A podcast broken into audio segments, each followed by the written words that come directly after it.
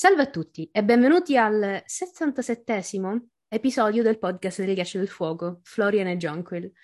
Io sono Chiara e con me ci sono Beatrice e Filippo. Ciao a tutti ragazzi. Ciao. Ciao ragazzi. In questo episodio Sansa riceve un messaggio segreto. Vieni al Parco degli Dei stasera se vuoi tornare a casa. Diffidente, Sansa riflette sulle parole del biglietto prima di bruciarlo nel camino. Uscire è pericoloso, soprattutto con una guardia aerea sul ponte che collega il fortino di Megor alla strada per il Parco degli Dei. Ma ecco che risicchiera l'occasione perfetta. Tutte le guardie della fortezza sono impegnate a disperdere dei rivoltosi alle porte del castello e lei ha via libera. Coperta dalla notte e da un mantello grigio, Sansa vola verso il suo salvatore. Con lei ha portato un coltello in caso di emergenza. Una volta arrivata, però, non incontra l'eroe delle fiabe, ma un Dontos solo e ubriaco. Il giullare, ricordando della storia di Florin e Jonquil, in ginocchio, giura sul suo onore di cavaliere perduto che la riporterà a casa a tempo debito, deve solo trovare i soldi e il momento opportuno. Piena di speranza, Sansa tenta di tornare nelle sue stanze, ma sulla via del ritorno incontra Sandor Clegane per le scale. Anche lui ubriaco. Il mastino la salva da una brutta caduta e le chiede una canzone. Infine Sandor la scorta nelle sue stanze. Sul ponte incontrano Cerberus Blount che non fa domande dato che la vede col mastino. Una volta passato il cavaliere, Sansa chiede perché il mastino si lasci chiamare cane, ma non cavaliere. Risponde che gli piacciono più i cani e spiega la storia della sua famiglia. Aggiunge che un cane morirà per te, ma non mentirà mai. Il che è mm, più di quanto possano fare gli uccellini. Quando sottolinea che non ha mai ricevuto una canzone, Sansa suggerisce una canzone proprio su Florian e Jonquil. Il mastino la liquida con dicendo che praticamente questa è una canzone su uno shock alla sua puttana, ma insiste su che un giorno avrà una canzone da lei, che Sansa lo voglia o no. E sappiamo tutti di che canzone si tratta. Beatrice dopo ne parlerà un pochettino. mm, che bello. Allora, spoiler warning, Parleremo di tutto e tutti: Game of Thrones, House of the Dragon, i cinque libri canonici, potenzialmente i capitoli inediti di The Winds of Winter, Il mondo del ghiaccio e il fuoco, Fair and Blood, Duncan Egg eccetera. Siete avvisati. Avvisiamo inoltre che tendiamo a non usare la traduzione italiana comune, le traduzioni saranno prevalentemente nostre. Sono passate circa tre settimane da Sansa 1, siamo infatti al 3 marzo del 299 d.C. In ordine cronologico il POV segue Tyrion 2, quindi l'esilio di Lord Janos Lint dalla, alla barriera. Ci viene detto infatti che i lividi ricevuti dalle violenze subite dalla Guardia Reale stanno sbiadendo proprio dopo questo evento. Con questo capitolo si mette definitivamente in moto la trama della storia di Sansa in Clash. Da qui fino alla metà di Storm, cioè il complotto per, del, per la sua fuga dalla città mentre lei attende passiva eh, l'evolversi del, del, e osserva insomma l'evolversi della corte a Baratheon Lannister sotto l'amministrazione prima di Tyrion e poi di Tywin. Sui primi capitoli di Clash abbiamo detto molte cose, una tra le quali il fatto che essi siano più che altro capitoli introduttivi, o meglio, di reintroduzione dei personaggi al lettore. Abbiamo inoltre detto che illustrano le tematiche degli archi narrativi per i libri successivi, spianando poi la strada per l'effettivo sviluppo della storia. Il vero inizio quindi è il secondo capitolo, in cui appunto si vede il personaggio entrare in azione e iniziare le macchinazioni. Tyrion e Sansa ne sono due esempi perfetti, poi John e Arya seguono a ruota. Perché diciamo questo? Sansa 2 incapsula perfettamente questo senso di nuovo inizio che appartiene ai secondi capitoli di Clash, proprio con l'inizio di una nuova storia, che è un nuovo mistero, che accompagnerà la protagonista per più di una dozzina di capitoli. Allora, da questo momento fino alla fuga in Sansa 5 ehm, in A Storm of Swords, il pensiero dell'evasione, della liberazione e del ritorno a casa sarà per la giovane Stark una costante. Fra Sansa 2 e Clash of Kings e Sansa 5 e Storm of Swords intercorrono una dozzina di capitoli ed in questi non manca mai un accenno, anche veloce, anche cursorio, alla libertà tanto agognata, ma anche alla paura che le possa essere negata da un momento all'altro. E sono diversi gli episodi che rischiano di negargliela. Il commentatore di Race for the Iron Throne, Stephen Atwell, sviluppa a riguardo un'interessante riflessione afferma che se Sansa 1 e Clash of Kings presenta le tematiche dell'arco narrativo di Sansa, Sansa 2 imposta il genere letterario e lo stile dell'arco narrativo, che non è più un fantasy, dice lui, ma è un thriller spionistico. La questione è semplice. Sansa è prigioniera e vuole fuggire. Per farlo deve capire di chi può fidarsi e di chi no. Questo passaggio di genere, sostiene il commentatore, comporta anche quella passività, lo diceva anche prima Chiara, ma una passività decisamente, fra virgolette, di cui spesso Sansa viene accusata dai lettori. E dice Atwell, sono seccati da questo mh, andamento altalenante dell'arco narrativo mh, in capitale della giovane Stark, che è impaurita e titubante. Ma così deve essere, dice. O mancherebbe totalmente quella sensazione costante di ansia, di attesa snervante che deve accompagnare il lettore nei suoi capitoli, che sono appunto capitoli di una spy story. Una costante, eh, una storia di spionaggio, o meglio in questo caso una storia di fuga, è costruita proprio sulla passività forzata del personaggio, che vorrebbe fuggire, ma non può, che vive con la costante paura di essere scoperto e che sospettoso cerca di capire appunto di chi si possa fidare e di chi no è costruita su picchi di entusiasmo e di disperazione, su occasioni di fuga vanificate e nuovi ostacoli da superare. La liberazione arriverà sempre alla fine, ma appunto deve arrivare alla fine. È ovvio però come una storia di spionaggio, chiamiamola sempre così, non è un romanzo d'avventura e procede quindi con un ritmo che è, è, totalmente diverso. E questo può non piacere a tutti. Non bisogna poi dimenticare anche un aspetto, questo lo aggiungo io, metaletterario importante, cioè insieme a Tyrion, Sansa è il POV della capitale, ma in un senso che è speculare l'uno rispetto quello di Sansa rispetto a quello di Tyrion e viceversa. Tyrion ci offre uno spaccato del potere del governo dall'alto, ci permette di osservare gli intrighi che vediamo poi dipanarsi anche in Sansa, ma di cui la giovane Stark vede soltanto gli esiti drammatici non capisce cosa c'è dietro. Sansa, insomma, doveva rimanere in capitale, che il lettore volesse o meno la sua liberazione, che Sansa volesse o meno la sua liberazione. Tutta la prima parte del capitolo è incentrata appunto sulla costruzione del nuovo genere letterario. Le parole del biglietto, viene al parco degli dei stanotte se vuoi andare a casa, si ripetono costantemente come un mantra inquietante, mentre Sansa pensa ad ogni possibile risposta alle mille domande che le affollano la mente. Da parte di chi è il biglietto? Come è arrivato nella sua stanza? Chi l'ha recapitato? L'offerta è sincera oppure si tratta di un crudele inganno? Deve fidarsi oppure no? Insomma, è tutto in questa domanda. Analizziamo velocemente le sue riflessioni rileggendo alcuni passaggi appunto da questa prima parte. Vieni al Parco degli Dei stanotte se vuoi andare a casa. Alla centesima lettura le parole erano le stesse della prima, quando Sansa aveva scoperto il pezzetto di pergamena piegato sotto il suo cuscino. Non aveva idea di come fosse arrivato lì o di chi lo avesse mandato. La nota non era firmata, non era siglata e la mano non le era familiare. Che cosa significava? Doveva portarlo alla regina per dimostrare che era brava? Vieni al Parco degli Dei stanotte, se vuoi andare a casa. Sansa aveva pregato così tanto. Poteva essere questa alla fine la risposta? Un vero cavaliere venuto per salvarla? Forse era uno dei gemelli Redwine, o il valoroso Balon Swan, o persino Beric Dondarrion. Vieni al Parco degli Dei stanotte, se vuoi andare a casa. E se invece fosse stato un crudele scherzo di Geoffrey, come il giorno in cui l'aveva portata sulle mura per vedere la testa di suo padre? O forse era un sottile inganno per dimostrare che non era leale? Se fosse andata al Parco degli Dei, avrebbe trovato Cyril Payne ad aspettarla? Vieni al Parco degli Dei stanotte, se vuoi andare a casa. Quando la porta si aprì, Sans infilò in fretta la nota sotto il lenzuolo e ci si sedette sopra. Era la sua ancella.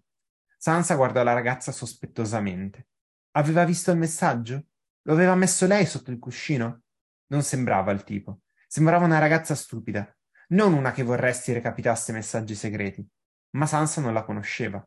La regina aveva comandato che le sue inservienti cambiassero ogni giorno, per essere sicura che nessuna familiarizzasse con lei. Quando il fuoco fiammeggiava ormai nel camino, Sansa ringraziò l'ancella seccamente e le ordinò di uscire. La ragazza fu veloce ad obbedire, come sempre, ma Sansa decise che c'era qualcosa di subdolo nei suoi occhi. Senza dubbio si stava affrettando a riferire tutto alla regina, o forse a Varys. Tutte le sue ancelle la spiavano, ne era certa. Una volta sola affidò il messaggio alle fiamme, guardando la pergamena ripiegarsi su se stessa ed annerirsi. Vieni al parco degli dei stanotte, se vuoi andare a casa. La sua testa era un andirivieni di pensieri. Sansa è appunto assalita dai dubbi. Sono forse stati esauditi finalmente i suoi desideri? Per la giovane Stark, che ha soltanto 13 anni, ricordiamolo sempre, è naturale pensare che magari alla fine, dopo tutte queste sofferenze, il cavaliere senza macchie e senza paura esiste e finalmente è arrivato a salvarla. È un altro degli stadi della decostruzione del mito fantasy di cui Sansa è protagonista e de- di questo mito è vittima. Forse le storie non hanno sempre ragione quando descrivono l'eroe bello e galante. Forse il principio della calocagazzia non è sempre valido. L'ha scoperto con Geoffrey, l'ha scoperto con Jamie, insomma, con chi era così bello. Il suo eroe potrebbe anche essere uno di quei cavalieri per cui fino a poco prima aveva peraltro scarsa considerazione i gemelli Horace e Ober Redwine, Ser Orrore e Ser Fetore, come li chiamavano lei e Jane Poole, oppure Lord Beric, che piaceva tanto alla sua amica, ma che lei trovava vecchio. Niente Rally Baratheon, niente Loras Tyrell, niente Barris Anselmi. Sansa è entrata a sufficienza nella mentalità delle sadiche dinamiche di corte da ipotizzare anche che potrebbe trattarsi di un inganno, un metodo crudele per mettere alla prova la sua lealtà a casa Lannister, al re. Insomma, è naturale che Sansa, circondata da nemici da ogni lato, sia titubante e incerta sul da farsi. Banalmente potremmo dire, ma di sicuro non sbaglieremmo, che ha paura, perché è lei stessa a confessarlo. Ma la fuga rimane il suo unico obiettivo, e su questo non ha dubbi. Lei vorrebbe fuggire e vuole fuggire il prima possibile. Chissà come mai non lo fa. Comunque, si ripete ancora una volta questa divisione del capitolo in tre. Come si possono ben notare anche a una veloce lettura, sono tre i momenti principali del POV.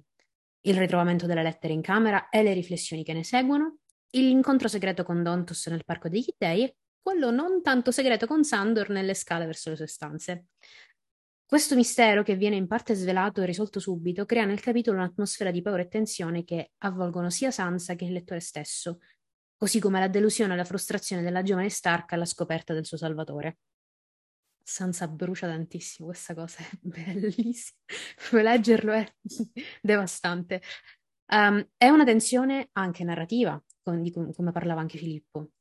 Com- mm, e Martin è bravissimo a imprimere queste specifiche emozioni all'interno del POV di Sansa in Clash.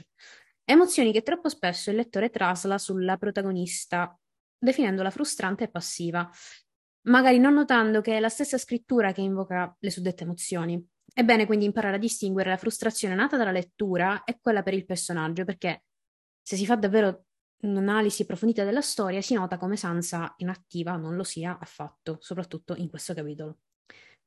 Nella sua inattività forzata, Sansa agisce e reagisce a una serie di vicende che avranno enorme impatto sulla trama generale e sul suo sviluppo caratteriale.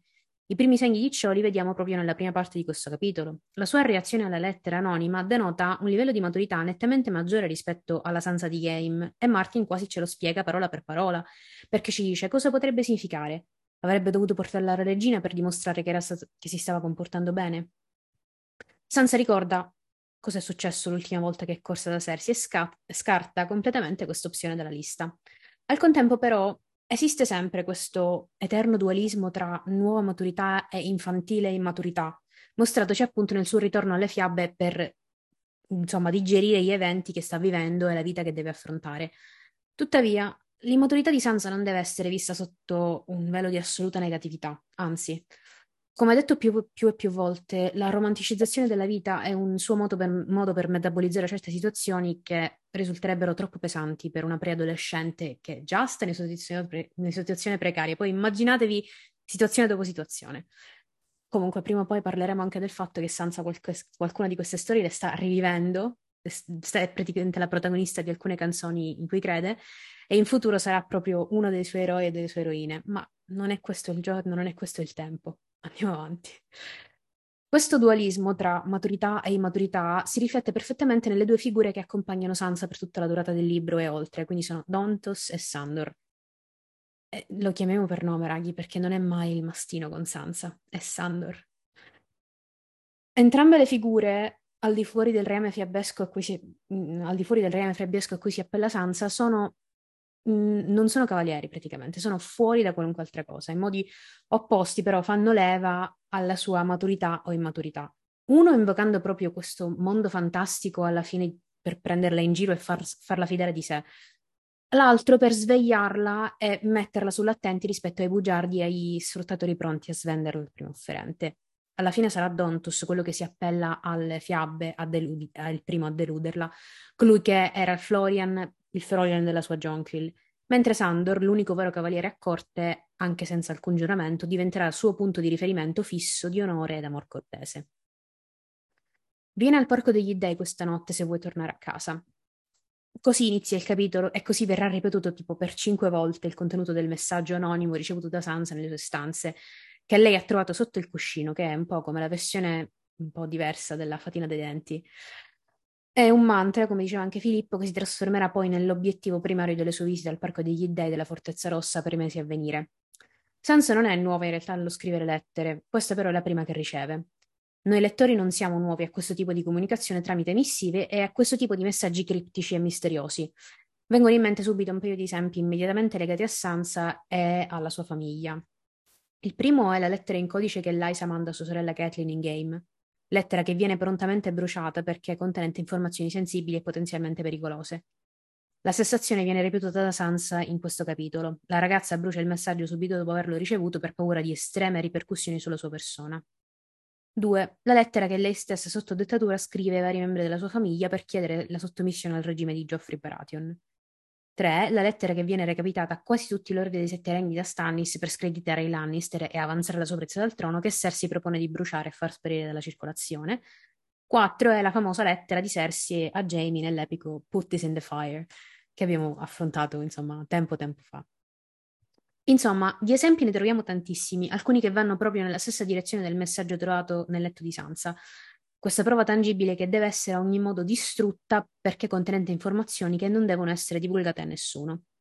Interessante notare come non sarà l'unico messaggio del genere che Sansa riceverà nel corso della storia. In Sansa 1 e Storm of Swords, Marjorie le farà recapitare una missiva simile, con, con, con, insomma, come un invito per e invitarla al tavolo con le sue cugine e la, non- la nonna Lady Olenna. Incontro che sappiamo perfettamente come finisce, con l'indiretta condanna a morte di Geoffrey per le parole di Sansa rivelate alle attente orecchie della matriarca Tyrell.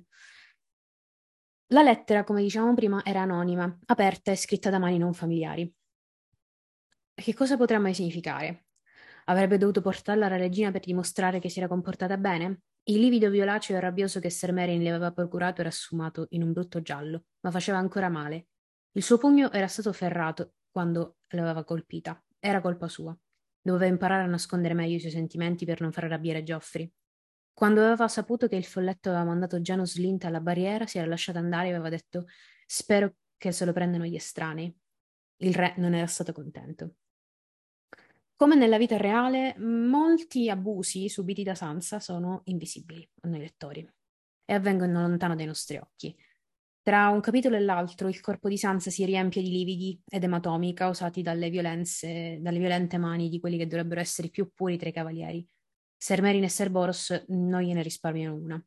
A ordine di Geoffrey rispondono con mano ferrata e Sansa, già entrata nella mentalità di una vittima, pensa che sia tutto colpa sua. La cosa in realtà è molto ironica, se ci pensiamo un attimo. Eh, la punizione questa volta è arrivata perché si è comportata come Aria, in un certo senso. Si è ribellata e non ha saputo tenere a freno la lingua. Comportamento che molto spesso associamo all'altra sorella Stark, per definizione impulsiva. Questo mi porta a riflettere su un paio di cose. Uno, ancora una volta, ripeto, le due sorelle sono più simili di quello che noi pensiamo, molto più simili. Due, Sansa non sa tenere a freno la lingua a priori.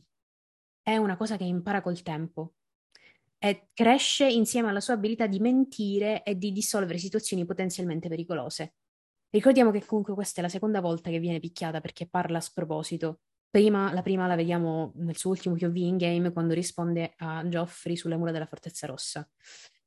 Diciamo che molto spesso Aria viene criticata proprio per non sapere tenere a, tenere a freno la lingua, ma anche lei impara anche lei impara a frenarsi in tempi e modi diversi, ma i risultati sono molto molto simili. Sì, tra l'altro lo scorso capitolo Sansa sarebbe stata ugualmente picchiata, se non peggio, se non fosse intervenuto il mastino a salvarla, di conseguenza Ancora non ha imparato del No. tutto a tenere freno alla lingua. Mm, mm, mm, mm, no. Poi si dice tanto che sia quella tutta brava e a modo. Eh, mm, Sì. benissimo, bravo e a modo, mm, mamma mia. Allora, in verità è anche un tratto comune che ha con Tyrion Lannister. Abbiamo visto più volte il folletto rispondere a tono e con battutine piccanti e impertinenti a Joffrey o a sua sorella Cersei. L'enorme differenza è che al momento Tyrion se lo può permettere perché è in una posizione di, proce- di potere molto, molto privilegiata. In futuro, insomma, non lo sarà tanto. Cioè, anche lui imparerà a tenersi alcuni dei suoi commenti più acidi per se stesso, perché poi c'è Tywin che, insomma, gli farà pagare le conseguenze anche a carissimo prezzo. Tornando al capitolo, per farla breve, Sansa sta facendo una valutazione dei rischi tramite le limita- limitatissime informazioni che ha a disposizione. Dato che non ha più accesso diretto alle dinamiche politiche di corte, non ha idea di come questa lettera possa essere stata recapitata nelle sue stanze. Diciamo che sta davvero iniziando a guardare la vita e le questioni che le si porranno davanti con criti- criticità. È la prima volta che la vediamo agire in un modo molto sospetto e diffidente, modalità che ha dovuto assumere ovviamente per proteggersi da abusi e violenze. Che cosa potrebbe significare? Avrebbe dovuto portarla alla regina per dimostrare che si stava comportando bene? E se si trattasse di uno scherzo crudele, come di Geoffrey, come il giorno in cui l'aveva portata sui bastioni per mostrare la testa di suo padre? O forse si trattava di una subdola trappola per dimostrare che non era fedele? Se fosse andata al Parco degli Dei, avrebbe trovato Serili Impane ad aspettarla?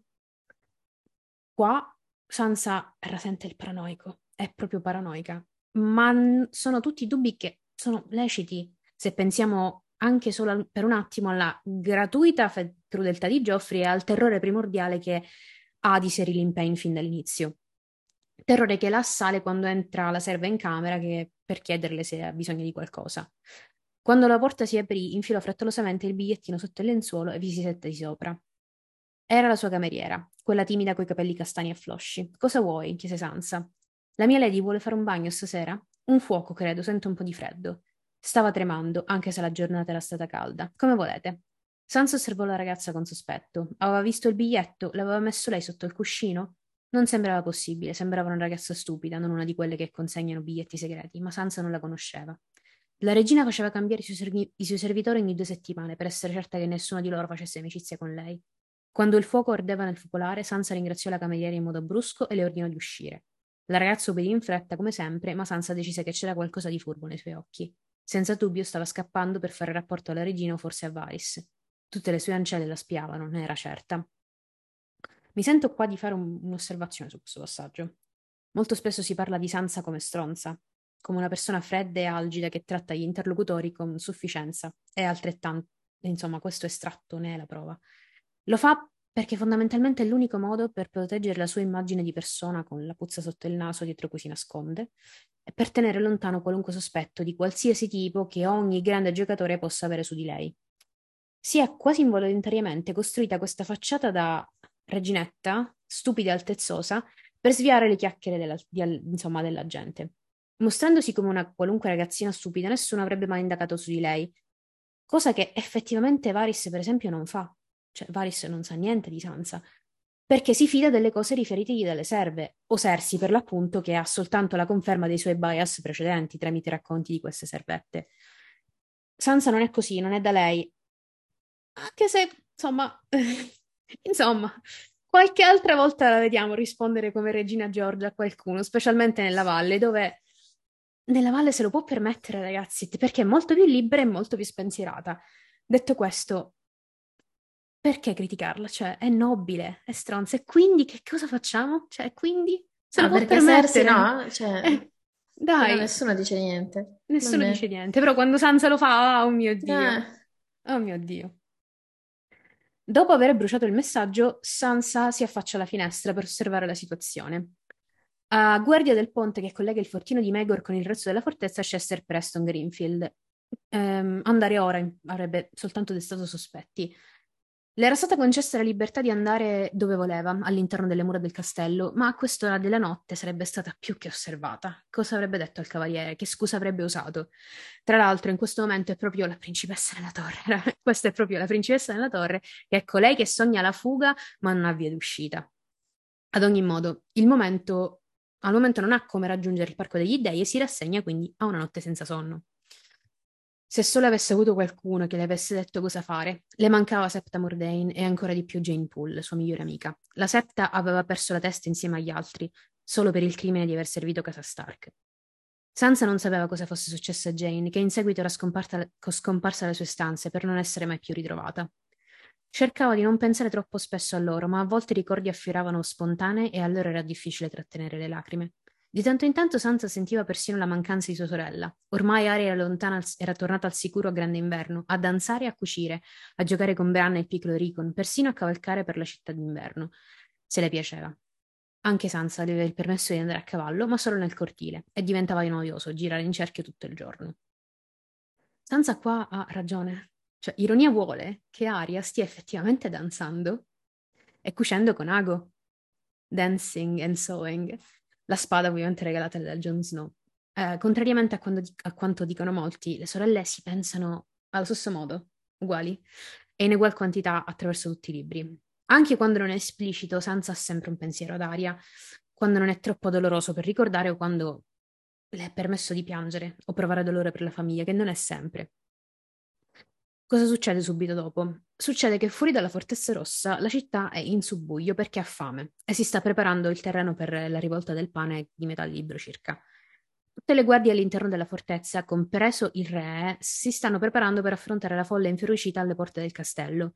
E quale occasione migliore per Sansa, quando sono tutti distratti per sgattaiolare fuori dalle stanze e correre verso il luogo dell'incontro? Um, insomma, in tutto questo la storia ehm, viene raccontata attraverso i suoi occhi. Noi tramite Tyrion sappiamo già che la città è proprio alle strette e non ce la fa più. E anche lui, insomma, gira, in, um, gira coperto per non farsi linciare. Qua è proprio il culmine, del, um, il culmine di alcuni dei momenti di rabbia. Tra l'altro Tyrion esce e va a trovare eh, tramite Shataia dopo questo avvenimento di qua, quindi è ancora più pericoloso. Ascoltando il suo istinto questa volta, attenzione, si veste in fretta coprendosi con un mantello grigio che è il colore degli Stark per eccellenza e si avvia poi verso il parco degli dei. Torna a letto, si disse Sansa, non è nulla che ti riguardi, solo qualche nuovo guaio in città. Vai a letto, ma quando guardò il cavaliere bianco non c'era più. Il ponte sul fossato asciutto era stato coperto, ma non era stato uh, aperto, ma non era difeso. Sansa si voltò senza pensare e corse al suo guardaroba. Cosa sto facendo? si chiese mentre si vestiva. Questa è follia. Poteva vedere le luci di molte torce sulle mura di cinta. Stannis e Renly erano finalmente arrivati per uccidere Geoffrey e reclamare il trono del fratello? Se così fosse, le guardie avrebbero alzato il ponte levatoio, tagliando fuori il fortino di Megor. Sansa si gestò sulle spalle un semplice mantello grigio e prese il coltello che usava per tagliare la carne. Se è una trappola, meglio che io muoia piuttosto che lasciare che mi facciano ancora più male, si disse. Nascose la lama sotto il mantello. In questo momento non pensa che il coltello possa essere usato come arma contro gli altri, la pensa come una via d'uscita molto meno dolorosa dell'essere scoperta e le conseguenze di questa disubbidienza. Pensa al suicidio come la via più breve e sincera, e, e, scusate, sicura, cosa che storicamente ha esempi abbastanza importanti nel nostro mondo, come Cleopatra, per esempio, quella minuscola personcina che ha causato la seconda guerra mondiale, però di questo non parliamo. Comunque, la mossa di prendere un'arma con sé dimostra una lucidità non indifferente, così come un immenso coraggio. Da sola e coperta dall'oscurità, Sansa vola attraverso il ponte levatoio e si dirige per la serpentina di scale, eh, con, che dividono il cortile interno da tutto il resto del castello, per dirigersi verso il Parco degli Dei, che si trova proprio nella parte sud della fortezza, affacciandosi direttamente sulle rapide nere. Allora, un piccolo recap del percorso che fa Sansa. Vedete quello in basso che si chiama Maegor's Old Fust? Là è dove stanno Sansa e un po' di persone della famiglia reale. Quel ponticino che poi collega la Maegor's Old Fust con il Lower Bailey, che sarebbe il cortile interno, il cortile un po' più basso, è proprio il ponte eh, di attraversamento che protagonista di questo capitolo e poi protagonista di quando, che ne so, ehm, Ned incontra Renly che va nelle sale del re che sta morendo, bla bla bla. Quindi ricordatevi, que- la torre di Megor, il fortino di Megor è alto, questo cortile è basso, le scale a serpentina salgono, quindi lei Sansa sale, fa tutte le scalette, va nel cortile di mezzo e poi boom, boom, attraversa e va all'interno del parco di Ghidei. Molto semplice, in realtà è un percorso stranissimo per andare al Parco degli Dei. La Fortezza Rossa è fatta mm, relativamente male, però vabbè, ci sta, ecco, ci sta. Allora, un piccolo momento curiosità con protagoniste proprio queste scale a serpentina della, ehm, della Fortezza Rossa. Allora, le abbiamo viste eh, in realtà in maniera un po' differente, lì più come fossero delle scale a chiocciola in House of the Dragon e anche in Game of Thrones. Vedete in realtà come sono effettivamente, quindi sono all'esterno ma sono coperte. Eh, nei libri tornano costantemente con i nostri personaggi POV che sono impegnati a salirle con eh, una fatica fisica sentita ogni volta. Ma come ha fatto notare l'utente di Reddit Shmed Stark, queste scale sembrano essere particolarmente pericolose e più di una volta si sono rivelate mh, letali. Eh, qui si rompe l'anca la regina Lisanne ed una gamba la piccola falena Stockworth. Salire le colline era diventata una fatica terribile per lei e nel 95 dopo la conquista scivolò e cadde sulla scala serpentina, rompendosi l'anca. Da quel momento camminò con un bastone, questo a Lisanne. La bella falena Stockworth, una vivace bimba di otto anni che aveva di tanto in tanto giocato con le bambole con la piccola regina, inciampò scendendo la scala serpentina e si ruppe una gamba. Qui muoiono il maestro Mellos e Lord Corlys Velaryon. Quindi, spoiler. spoiler. La morte visitò ancora la corte poco tempo dopo, quando il gran maestro Mellos collassò una notte sui gradini della scalinata mentre li stava salendo. Tra l'altro, ecco, per chi ha visto solo la serie TV e si chiedeva che fine avesse fatto Mellos, ecco la fine che ha fatto.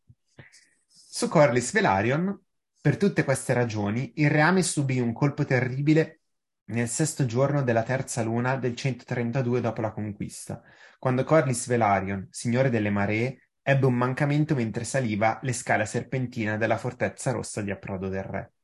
Quando il gran maestro Munkun giunse correndo in suo aiuto, il serpente di mare era ormai morto. Qui viene catturata la regina Alicent e due delle sue guardie vengono uccise, e qui vengono massacrati alcuni realisti Targaryen durante il sacco di approdo del re. La regina Alicent venne catturata sulla scala a chiocciola mentre ritornava alle sue stanze. Chi la catturò esibiva il cavalluccio marino di Casa Velaryon sulla giubba e, pur avendo ucciso le sue due guardie personali, non fecero del male alla regina vedova, né alle sue dame di compagnia. Questo invece riguardo al sacco di approdo del re e si capisce bene il senso di questa citazione vedendo la cartina, vedendo la mappa della pianta della Fortezza Rossa, perché questo dialogo avviene nella sala del trono. Il castello è nostro, Sir. Qui è Crackle che si sta rivolgendo a Jamie. E così la città, gli disse Roland Crackle, il che era vero per metà. Le alisti Targaryen stavano ancora morendo sui gradini della scalinata serpentina e nell'armeria, che vedete è appena sopra. Gregor Clegane e Amory Lorch stavano scalando le mura del fortino di Megor e Ned Stark stava guidando i suoi uomini del nord attraverso la porta del re persino ora. Ma Crackle tutto questo non lo poteva sapere, perché tutto questo sta avvenendo, diciamo, nel lato più vicino all'ingresso della fortezza. Mentre l'uccisione dei, degli ultimi realisti Targaryen e l'assalto al fortino di Megor, che sono invece quelli più distanti, sta ancora avvenendo. Sansa, in questo capitolo, rischia di cadere giù, come diceva Chiara all'inizio, dopo essere andata a sbattere contro Sandor. Sansa stava correndo giù, lunghi i gradini della scala serpentina, quando un uomo uscì fuori da un passaggio non visto. Sansa si scontrò con lui e perse l'equilibrio. Dita di ferro la afferrarono per il polso prima che potesse cadere, ed una voce profonda si rivolse a lei con un ringhio.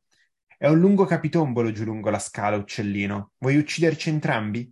La sua risata strideva come una sega sulla pietra. Forse dov'è, dovresti. Purtroppo ci cadrà anche Ser Dontos durante la fuga dalla città. Fuori le campane suonavano per tutta la città ed altre ed altre ancora si stavano unendo a loro. Tenne la testa bassa e rimase nell'ombra, appena dietro a Dontos.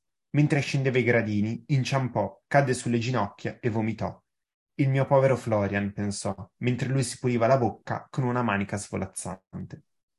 Attenzione alle scale, quindi. A loro piace ammazzare. Bella, bella. Cioè, proprio qua siamo a altissimi livelli. Comunque, Sansa si avvia per questo percorso troppo lungo per essere vero. Passa inosservata quindi una sfilza di guardie in rosso Lannister che sono tutte proprio accanto alla scalinata dove c'è scritto Bars of the Gold Cloaks, che sono tutti là, i, i mantelli dorati. Un paio di guardie reali e lo stesso Geoffrey, tutti impegnati a versisti per lo scontro diretto con gli uomini all- all'esterno della fortezza.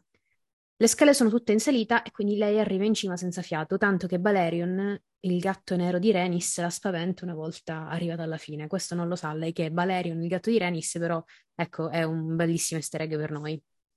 Eh, dice, corse lungo il colonnato ombroso e si spinse contro il muro per riprendere fiato. Quando qualcosa le sfiorò la gamba, quasi balzò fuori dalla pelle. Insomma, si, si trattava di, solo di un gatto, un maschio nero e malandato con un orecchio morsicato. La creatura le sputò addosso e schizzò via. Quando raggiunse il, bo- il parco degli dei, i rumori erano affievoliti fino a diventare un debole tintinnio di acciaio e un lontano urlo. Sansa si strinse il mantello. L'aria era ricca di odori di terra e di foglie. A lei sarebbe piaciuto questo posto, pensò. C'era qualcosa di selvaggio eh, nel Parco degli Dei. Anche qui, nel cuore del castello, nel cuore della città, si, senti- si potevano sentire gli antichi dei che guardavano con mille occhi invisibili.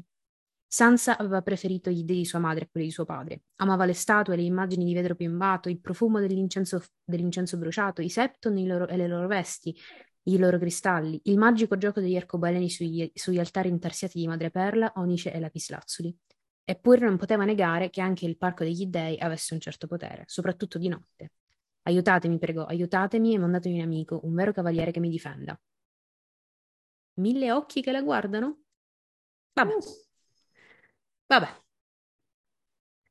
Il silenzio del bosco degli dei è conforto per tutti gli Stark che vediamo nella saga, tutti quanti. Chiunque abbia sangue del nord non teme mai i luoghi, degli, i luoghi sacri degli antichi dei, o almeno col tempo impara ad amarli per quello che sono, cioè luoghi di meditazione a strettissimo contatto con la natura. E i propri antenati, però ancora molti di loro non lo sanno. Comunque, che poi in verità quello del parco degli dei non è silenzio assoluto, quello in Song of Ice and Fire uccide. Se vi ricordate, più avanti si dirà che il linguaggio dei figli della foresta somiglia proprio al vento che attraversa le foglie degli alberi o l'acqua che scorre nei fiumi proprio nei ruscelli. E questa si chiama la true tongue, cioè la, la lingua vera, quella dei figli della foresta.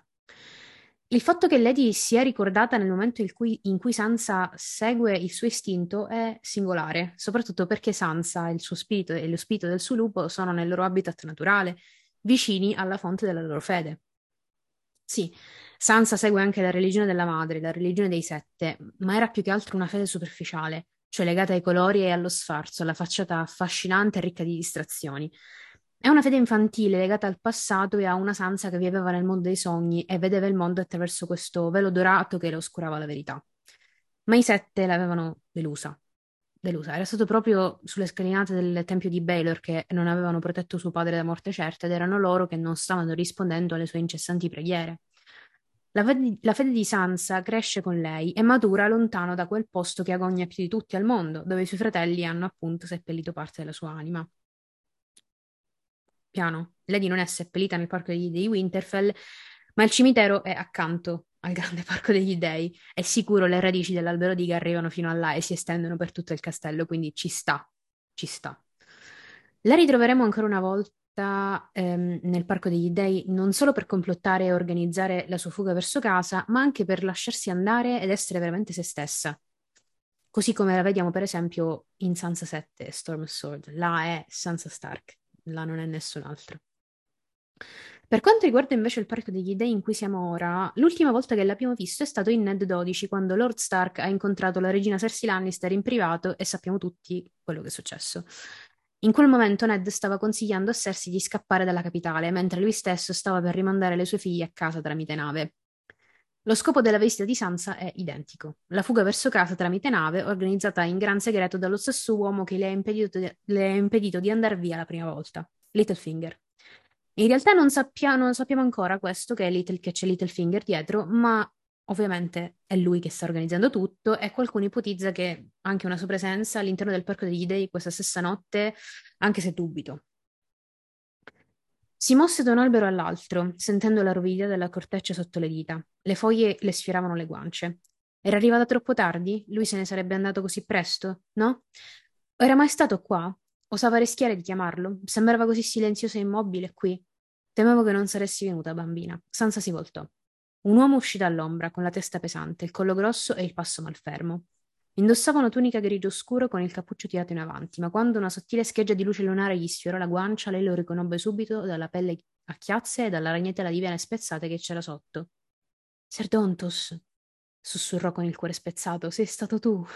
Oh mio Dio, quasi sta mettendo a piangere. Non se l'aspettava. Delusa e amareggiata, Sansa no, non sa come reagire. Non si aspettava che l'eroe tanto desiderato e sognato potesse essere in realtà un cavaliere ubriaco, spogliato di tutti i titoli e trasformato in giullare. L'istinto anche qua prende il sopravvento e prima che Dontos possa toccarla esce il coltello che si era portata con sé e la punta contro Ser Dontos, tenendo, alza- tenendo alzata la lama per buona parte della conversazione. Lui è chiaramente ubriaco. Sansa sente la puzza dalla, dall'alto, dalla, dell'alcol nel suo alito. La giustificazione del cavaliere è semplice. Gli serviva del coraggio liquido per poter portare a termine la missione, soprattutto con la consapevolezza che se avessero scoperto il tutto l'avrebbero spogliato vivo. E cosa farebbero a me? si chiede Sansa. Eh, si ritrovò di nuovo a pensare a Lady. Poteva, rifiut- poteva fiutare la falsità, sì, ma era morta, suo padre l'aveva uccisa per colpa di Aria. Estrasse il coltello e lo tenne davanti a sé con entrambe le mani. Immaginatevi questa, questa ragazzina mantello grigio con un, con un coltello uscito tipo così nelle mani tremanti. È terribile. Comunque, ignorando al momento la parte che riguarda Aria e la colpevolezza presunta per la morte di Lady, ma questo abbiamo già parlato t- tanto tempo fa, concentriamoci ora su, su Lady, in particolare su due cose. Il, second- il, suo secondo pensiero a lei nel giro di pochissime righe è la frase sulle bugie che sarà importantissima per l'incontro con Sandor dopo nelle scale. Uh, potrebbe essere una mia interpretazione, ma in un certo modo è come se Sansa stesse elaborando ora il lutto, insieme a tutte le altre parti della famiglia. Cioè, chiamiamolo anche un tentativo di Martin di recuperare il tempo perduto e le pagine non scritte tra Sansa e Lady. Potrei sbagliarmi, però Beatrice, Sì, insomma, sono d'accordo. Su tutte e due le cose, sì. Per quanto riguarda i lupi, i cani e le bugie, due citazioni perché poi Beatrice ne parlerà a sufficienza dopo. Un cane morirà per te, ma non ti mentirebbe mai, che è sempre in questo capitolo, e dopo torniamo ad Eddard 3 Game of Thrones quando dice, Robert dice a Ned, prendile un cane e le renderai più felice. Basta, non dico più niente. Beatrice poi dopo vi racconterà poi tutto quello che succede in queste due righe. Allora, come si sviluppa l'incontro tra questi due, uno più pazzo dell'altro? Allora, la conversazione inizia mettendo in discussione l'oro- l'orone da cavaliere di Serdontos, che, come ricordiamo, non è più cavaliere già da un bel po'. Spogliato di qualunque titolo dal re sotto suggerimento di Sansa stessa, Dontos adduce il suo ritrovato spirito cavalleresco come giustificazione per il gesto che sta compiendo per Sansa, cioè salvandolo ed effettivamente comporta- comportandosi secondo il codice cavalleresco delle sue canzoni e storie, Sansa gli ha dato una seconda possibilità e il povero uomo si è sentito ispirato di nuovo all'azione.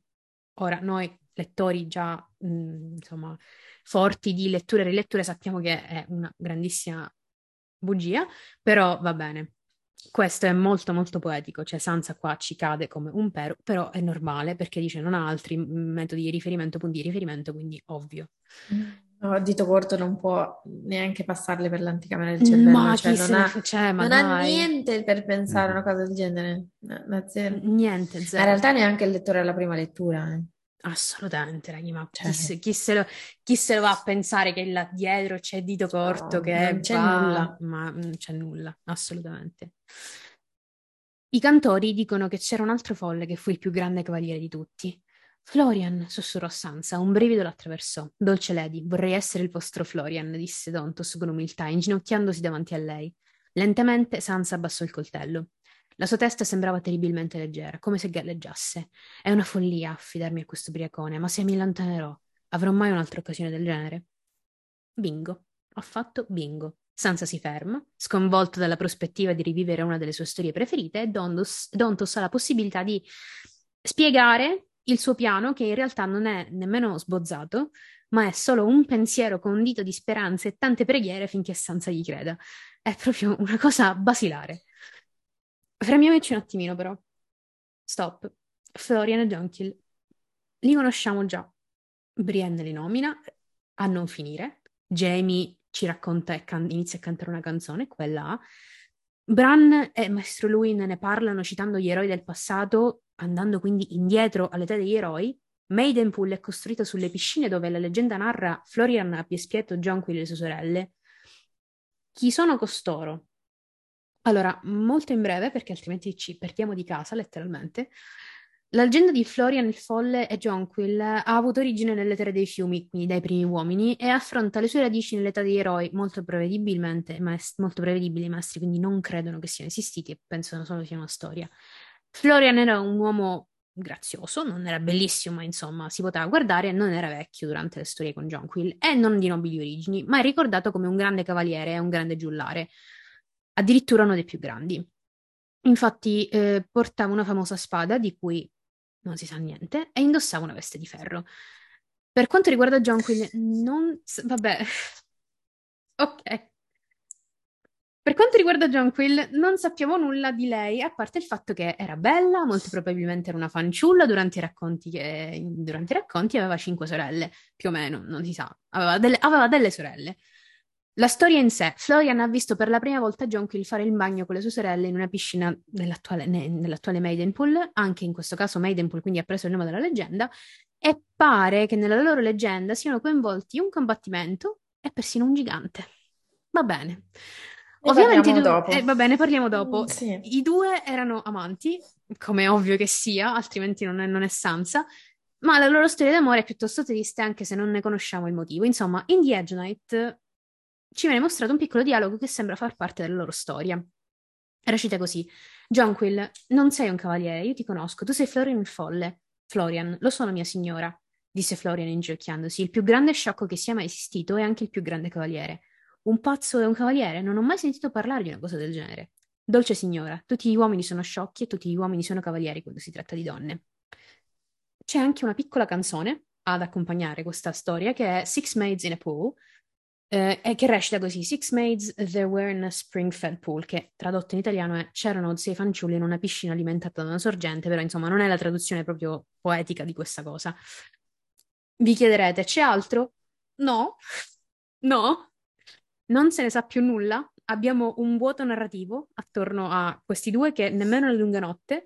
Siamo a livello di eh, la canzone di Jenny, la canzone del ghiaccio del fuoco. Il sospetto è che questi due c'entrino qualcosa con la lunga notte. Insomma, a me il sospetto viene abbastanza perché si tratta comunque di eroi del- dell'età degli eroi. Per il resto, vi invitiamo a fare qualche ricerca.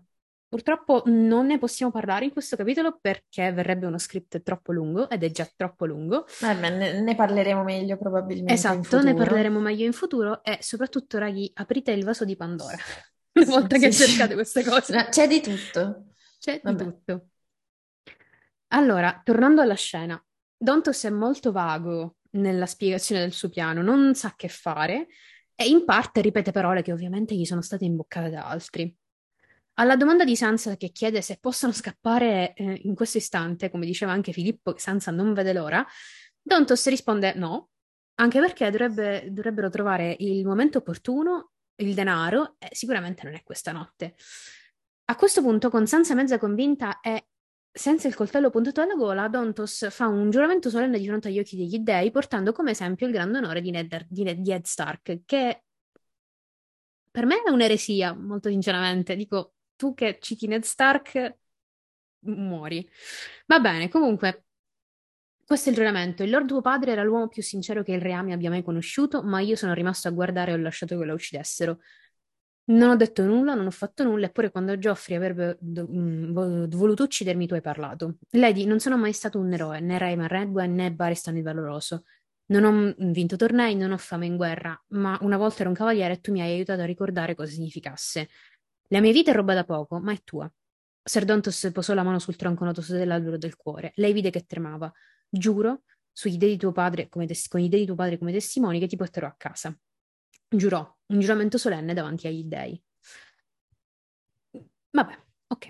Detto questo, eh, concordano che il miglior modo per tenersi aggiornati è quello che- di continuare gli incontri segreti in questo luogo sacro, tagliando definitivamente la, la comunicazione scritta. Prima di congedarsi, Dontos si scusa mh, per come dovrà comportarsi in pubblico, deridendole e partecipando agli abusi, ma se non vogliono fare la fine di Lord Stark devono rispettare i, i ruoli assegnati. Quindi prima ricorda questo giuramento e poi dice, ah, non devi fare come tuo padre, vabbè, lasciamo stare che qua proprio Lord Stark usato così. Entrambi comunque sono spaventati a morte, ma manderanno avanti i piani ad ogni costo. Alla fine Sansa gli concede un bacio sulla guancia chiamandolo My Florian. È un bacio sbagliato, è proprio il bacio sbagliato. Soprattutto perché questo poi darà coraggio a Ser Dontos di fare dell'altro e di permettersi poi di allungare le mani in futuro, ma di questo poi ne parleremo.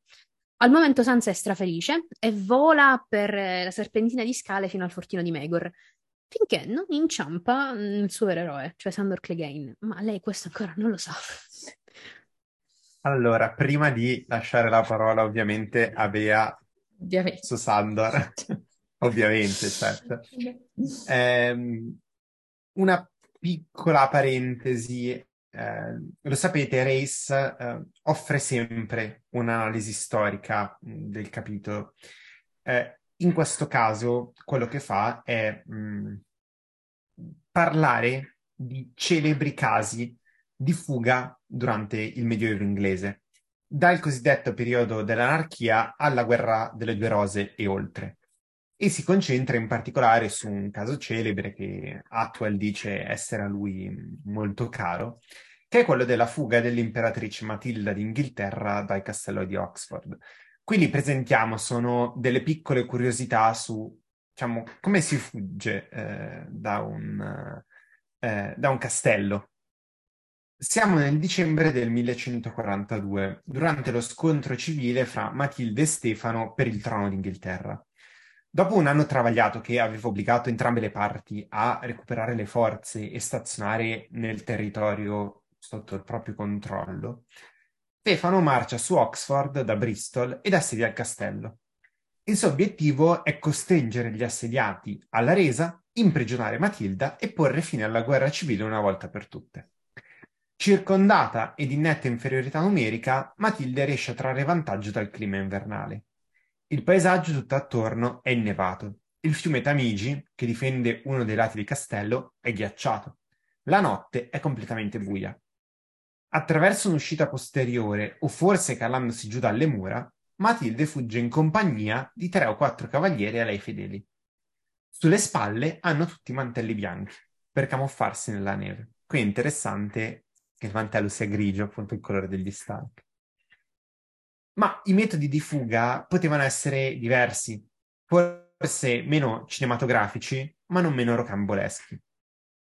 All'episodio di Matilda, che è presentato da Atwell, ne aggiungo uno io, che è quello di Maria Stuart, eh, che è interessante anche perché abbiamo una prigioniera che vuole fuggire, che deve capire di chi fidarsi e di chi no, e che prova più volte questa fuga. Nel corso della sua vita travagliata ed infelice, potremmo anche dire, la regina di Scozia venne imprigionata più volte. Nel 1567, dopo essere entrata in contrasto con i lord scozzesi, viene imprigionata, costretta ad abdicare in favore del figlio Giacomo, ancora piccolissimo, e reclusa nel castello di Loch Leven, collocato su di un'isoletta in mezzo al Loch, per l'appunto. Eh, quindi una situazione molto questa invece da Delta delle Acque. Tentò di fuggire una prima volta, ma eh, travestita da lavandaia, ma venne scoperta.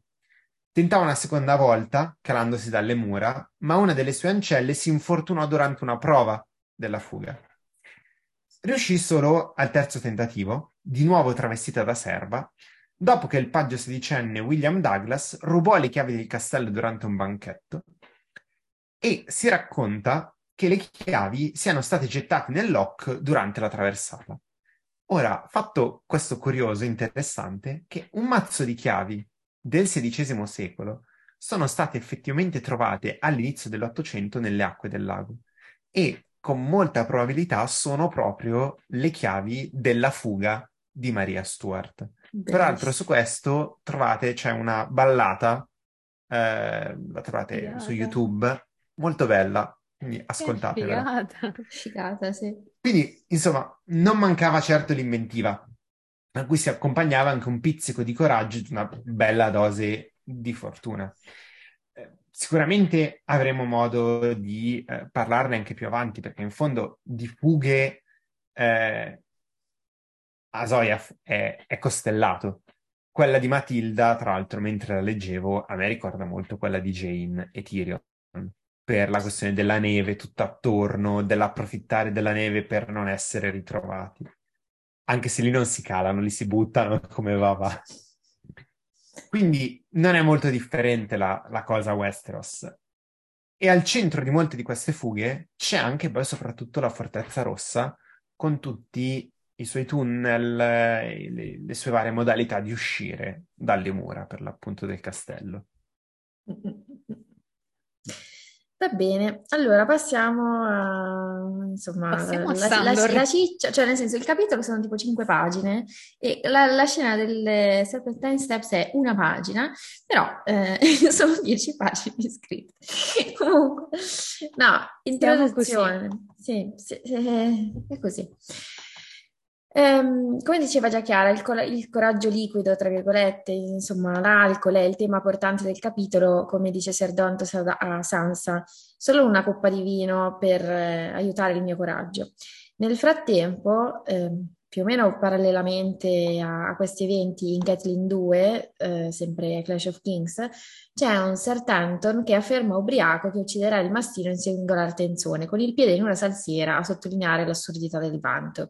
Difatti si dice, Ser Tanton dei fosfori della mela rossa ehm, salì sulla tavola e giurò di eh, ammazzare Sandor Clegane in, eh, in singolare tensione. È un- insomma, è un tema che continua a ricorrere evidentemente in capitoli eh, di POV diversi e qui poi in una confessione che richiede una buona dose di coraggio liquido eh, il mastino ondeggia e barcolla quando tenta goffamente di dire a Sansa che è attratto da lei, ma ci arriviamo. Comunque, di fondamentale importanza, per la prima volta da quando Sandor Clegane e Sansa Stark hanno interagito direttamente, abbiamo qui la conferma che i sentimenti di Sandor nei confronti di Sansa vanno oltre quelli di un uomo che è stato vittima e ha pietà di un'altra vittima. Infatti è qui che Sandor esprime per la prima volta chiaramente un interesse romantico per Sansa e il legame emotivo tra i due che già si era stabilito con la prima confidenza al torneo del primo cavaliere, Sansa 2 Game of Thrones, continua a rafforzarsi perché Sandor ancora una volta le rivela una parte della sua storia familiare, ma con una notevole differenza di argomento, tono e intento. Eh, la scena sui gradini a Serpentina è il primo momento intimo che Sandor e Sansa hanno in A Clash of Kings, la prima conversazione realmente privata dopo appunto il torneo del primo cavaliere, una vita fa, come Sansa stessa pensa, insomma, nel- nello scorso POV lo pensava, e, insomma, eh, tutto il mondo è, è stravolto rispetto a quel momento. Ed è anche la prima conversazione privata dopo l'esecuzione di Ned. Eh, si sono sì incontrati al torneo per il compleanno di Geoffrey, lo scorso POV, ma quella era un'occasione pubblica dove dovevano essere rispettate le formalità, come testimonia il fatto che Lee Sandor l'aveva annunciata usando il suo nome, che è una delle uniche due volte in cui lo pronuncia nei libri e l'unica volta che lo fa in presenza di Sansa. E quindi lì le interazioni tra loro dovevano essere mediate dalle bugie e dai non detti. E invece in questa scena e poi lungo il percorso verso la camera di Sansa al fortino di Megor che Sandor le parla direttamente. Qui non ci sono bugie, anche se i non detti si sprecano, ma vabbè. E il mastino condivide as- aspetti intimi della sua vita passata, così come aveva fatto appunto la notte del torneo del primo cavaliere. Eh, vediamo, veniamo a- al- alla scena. Eh, Sansa sta rapidamente scendendo appunto per la scala, persa nei suoi pensieri riguardo ad Ontos e alla possibilità di scappare dalla capitale. Guarda caso, eh, sta pensando ad un Florian che la porterà a casa, eh, mi, mi porterà a casa, mi terrà sicuro il mio Florian, e agli dei che ha- sa- hanno esaudito o stanno esaur- esaudendo le sue preghiere di mandarle un vero cavaliere, aveva pregato, eh, aiutatemi, mandatemi un amico, un vero cavaliere per, eh, diciamo, farmi da campione, eh, quando finisce addosso al, a- al mastino. Si stava precipitando giù per le scale serpentina quando un uomo barcollò fuori da una porta nascosta. Sansa gli andò a sbattere contro e perse l'equilibrio. Dita di ferro l'afferrarono per il polso prima che potesse cadere e sentì una voce profonda e raschiante. È una lunga caduta giù per la serpentina, uccellino. Vuoi ucciderci entrambi? La sua risata era ruvida come una sega che gratta sulla pietra. Forse sì.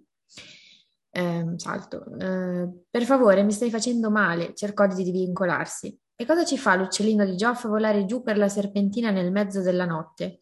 Quando non ottenne risposta, la scosse. Dov'eri?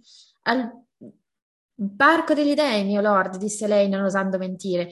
Pregavo, eh, pregavo per mio padre, per il re, pregavo che non gli accada nulla di male.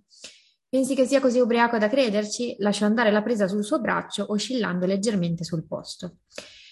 Quindi dalla descrizione sappiamo che Sansa stava andando veloce per cercare di arrivare sana e salva in camera senza che la sua assenza venga notata, non prestando molta attenzione a quello che le sta intorno. Poi all'improvviso il mastino esce barcollando da una porta. Dal modo in cui la blocca sembra che sia uscito deliberatamente dalla porta per fermarla. Comunque Sansa gli finisce letteralmente addosso e sta per cadere. Quindi Sandra allunga la mano e le afferra il polso prima che lei cada, eh, però poi non la lascia andare. Cioè qua c'è tutto un dialogo dove parlano per un po' e lui la tiene stretta per tutto il tempo. Insomma, questa citazione che vi ho letto. Eh, la presa troppo forte, lei dice, ma non è perché voglia farle del male, ma perché gli viene distinto insomma, per, per protezione. Eh, Sansa cerca di divincolarsi, ma lui mantiene il contatto, poi la scuote nel tentativo di scoprire dove sia stata, ma ancora non la moglie. Sansa eh, risponde balbettando, insomma, è lì che cerca di pensare a cosa dire. E il mastino eh, risponde a sua volta prima di lasciarla finalmente andare. Quindi in tutto questo lasso di tempo, in tutto questo dialogo, Sandor ha preso la decisione consapevole non solo di afferrarla per impedirle di cadere, ma anche poi di mantenere questo contatto fisico. Non era necessario perché Sansa non sta più rischiando di rotolare giù per le scale e non sta nemmeno mm, cercando di scappare. Quindi l'unico motivo per mantenere il contatto fisico è perché vuole farlo. Um, poi c'è un passaggio appunto in quello che vi ho letto dove lui chiede eh, Want to kill us both? Maybe you do. So, uh, vuoi uh, ucciderci entrambi? Forse sì. Eh, questo è uno specifico richiamo all'ultima scena di Sansa in A Game of Thrones, quando eh, era sul punto di decidersi a buttare giù Joffrey dai bastioni, anche a costo di cadere e morire con lui, e Sandor, se vi ricordate, si era messo in mezzo tra lei e Joffrey ad impedire l'omicidio-suicidio. Con questa battuta apparentemente casuale, un po' buttata lì, eh, Sandor sta dicendo a Sansa che sa quello che voleva fare, cioè che è consapevole dei suoi pensieri suicidi che il suo essersi inframmezzato tra lei e Geoffrey non è stata una coincidenza, che l'ha salvata deliberatamente, così come ora l'ha appena salvata dal cadere giù per le scale. È possibile che, anche se non in modo del tutto consapevole, eh, Sandor stia verificando pure lo stato mentale di Sansa per capire se ancora intrattiene pensieri suicidi o meno. D'altronde, L'ultima volta che l'ha vista, cioè al torneo del compleanno di Geoffrey, Sansa stava per farsi seriamente male contraddicendo Geoffrey se lui non l'avesse salvata mentendo. Quindi ci sta che si preoccupi di capire se lo stato mentale di Sansa è ancora a rischio. Eh, Sandor qui le sta inoltre dicendo tra le righe che le ha salvato la vita due volte ormai e loro sono gli unici due a saperlo, per cui non ha bisogno di mentirgli, ma con lui può essere onesta e probabilmente è l'unico in città con cui può farlo. E anche se non riceve un'aperta ammissione di fiducia da Sansa, la conversazione di fatto diventa comunque più intima e privata e non solo per il fatto che lui è ubriaco o comunque ha bevuto. In effetti, Sandor non riceverà mai apertamente una dichiarazione di fiducia da Sansa in nessuno dei loro incontri, però sta di fatto che ora delle acque nere lei si fiderà di lui per proteggerla, al punto che eh, dirà, eh, diciamo, duro com'è, eh, non credeva che Sandor Clegane avrebbe mai lasciato eh, che le fosse fatto del male. Comunque è anche possibile che qui Sandor stia proiettando su Sansa i suoi stessi pensieri suicidi autolesionistici che si fanno eh, ovviamente più intensi da ubriaco, il bere è esso stesso autolesionistico e diventerà sempre peggio dopo le acque nere. Ehm, allora, il fatto che questo incontro in cui, che, che, che, è pieno di doppi sensi e quant'altro, avvenga proprio sulle scale non è casuale, nel senso che vari commentatori hanno sottolineato il fatto che eh, diciamo le scale siano una metafora sessuale. Ad esempio, Freud nell'interpretazione dei sogni scrive scale, scale a pioli, rampe di scale o salire su di esse, sia verso l'alto che verso il basso, sono rappresentazioni simboliche dell'atto sessuale. E di fatti, a questo punto, il mastino inizia a divagare sull'aspetto fisico di Sansa e sulle canzoni in modo un fermo po' un confuso. secondo. Ti fermo un secondo perché io Sì. non so se vi rendete conto che questi sono i preliminari. Sì. Questi sono i preliminari. Ehm, Eh, un'altra cosa, vabbè, citare Freud sì, vabbè, anche no. Poi, vabbè, ci sono tipo tutti gli studenti di, in questo momento di psicologia che gli stanno No, strappando i capelli. Però, Però, no, ovvio, sì. cioè nel senso, il, il fatto che nemmeno chi scrive è uno psicologo o No, ha studiato assolutamente, psicologia. assolutamente. Per cui diciamo che magari se nell'immaginario comune, come dire, eh, in qualche modo l'immagine viene associata, è possibile che anche nell'immaginario di Martin la cosa no, sia stata allora, fatta, Devo forse. dire che è stata fatta Ecco. sicuramente perché, ragazzi, come questa qua, nessuno mai. Cioè, noi abbiamo letto in precedenza la, la famosa, mh, insomma, sco- lo scontro tra spade che abbiamo, insomma, rinominato anche sword fucking tra Jamie e Brienne. Ah, sì, sì. È esplicito quello scontro. I- le interazioni tra Sansa e Sandor dieci volte di più, ok? Mm. Cioè, voglio farvi capire questo. Una volta che andate oltre il fatto che hanno una differenza di età sostanziale e vi rendete conto che questa è finzione, sono una coppia, letteralmente. Cioè, sono canon, sono là Vabbè, davanti a tutti leggere. che fanno cose e va Mm. bene. Comunque, andiamo avanti. Io sono Sì. sconvolta e belli- cioè, sono bellissimi questi passaggi, ragazzi. Io li avete presente come tipo una, una bimba che ha davanti l'uovo di Pasqua Sì. che legge queste cose. Io stavo Siamo ridendo come sì, anche io stavo ridendo.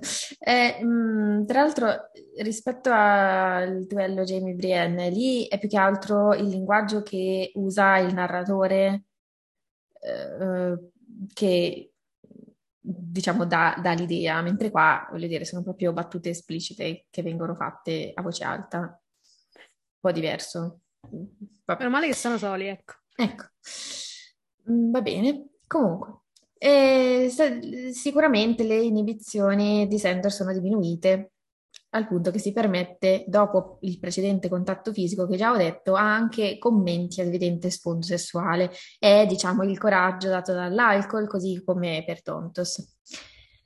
Sembri quasi una donna. Viso, tette, sei anche più alta, quasi. Ah, no, sei ancora uno stupido uccellino, vero? Canti tutte le canzoni che ti hanno insegnato. Cantami una canzone, perché no? Dai, canta per me. Qualche canzone su cavalieri e belle fanciulle. Ti piacciono i cavalieri, no? Le stava facendo paura. I, veri cavalieri, mio lord. I veri cavalieri, le fece il verso lui. E non sono un lord, non più di quanto sia un cavaliere. Devo suonartele per fartelo capire? Clegane vacillò e quasi cadde. Per gli dèi, imprecò, troppo vino. Ti piace il vino, uccellino? Il vero vino? Una caraffa di rosso forte, scuro come il sangue, tutto quello di cui un uomo ha bisogno, o una donna. Quindi, andiamo per gradi.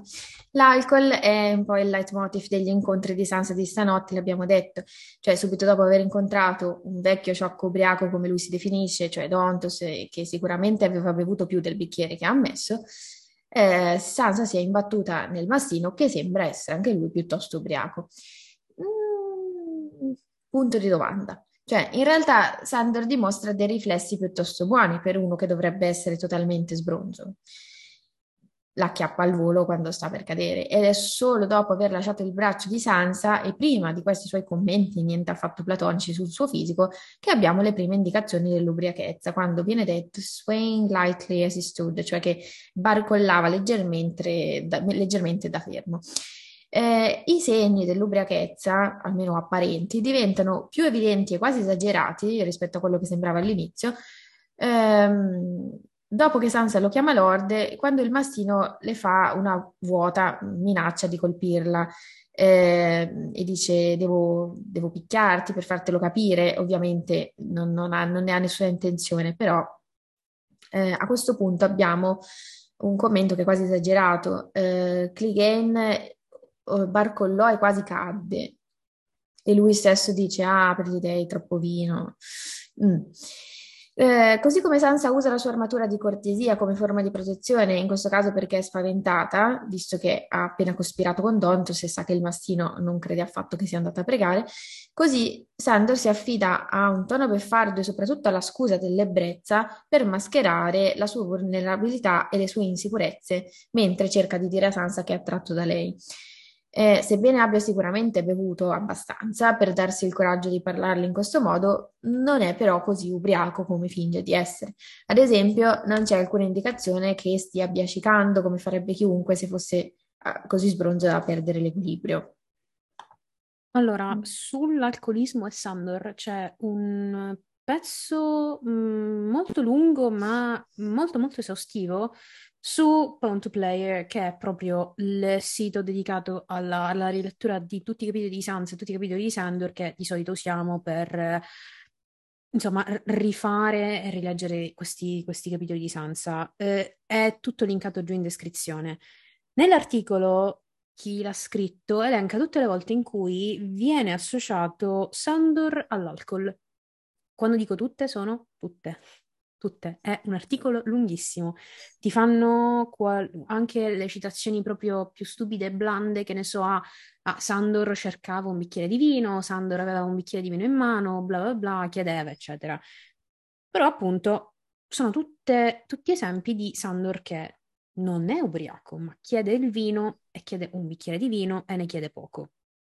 Molto spesso noi lo vediamo bere, ma non lo vediamo mai tanto ubriaco da. L'unica volta in cui è tanto ubriaco da è durante le acque nere, perché per esempio nelle altre due volte in cui lo vediamo davvero bere, quasi barcollare, sono durante il torneo del primo cavaliere, cui accompagna, riaccompagna Sansa a casa, um, e anche là si dice aveva bevuto, ma riesce perfettamente a camminare e a parlare. Qua riesce perfettamente a parlare, non a camminare comunque, perché comunque diciamo si trova in delle scale abbastanza complicate con una storia difficile alle spalle, però lui riesce comunque a rimanere abbastanza in piedi da riaccompagnare Sansa nelle sue stanze. L'ultima mh, ubriacatura, quella davvero grave, è proprio durante le acque nere. Ripeto, però, sono dei punti in cui la PTSD di Sandor viene triggerata e sono degli episodi che rievocano in Sandor delle reazioni abbastanza violente, primordiali, che hanno bisogno appunto di, di un aiuto per essere digerite e per essere ehm, capite a fondo. Il torneo del primo cavaliere è molto semplice da spiegare, è una festa per il torneo che lui ha vinto, che non aveva voluto vincere, che è stato quasi costretto a vincere nel senso che ha protetto qualcun altro da suo fratello, quindi veniva praticamente dal Clegane Ball e non aveva assolutamente intenzione di rimanere lucido e ci sta, assolutamente. La seconda volta è questa e penso che sia stato un po' spaventato dalle fiaccole, dal fuoco che si vedeva dalle mura della Fortezza Rossa e comunque non era il giorno in cui lui doveva, insomma, guardare e proteggere il re. Quindi praticamente era il suo giorno libero, dice ok, andiamo a bere, andiamo a divertirci, perché comunque dico, non, non ho responsabilità in questo giorno. Tra l'altro si dice pure che non era il giorno in cui lui doveva proteggere il re, quindi libero. Terza volta, non penso che abbia bisogno di una spiegazione, sono le acque nere, quindi è normale che lui sia totalmente ubriaco.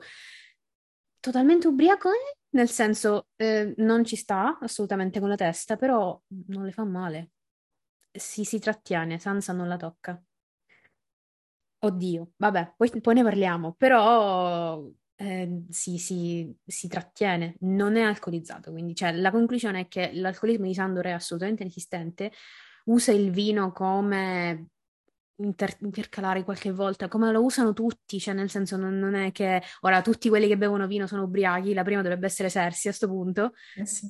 Però no, non, non, è assolutamente, cioè nel senso ogni volta che si associa l'alcol a Sandor, eccetera, eccetera, non è che per forza deve essere un alcolista, anzi lui in primis non lo è, i più alcolisti di lui sono Tyrion e Sersi, quindi figuratevi.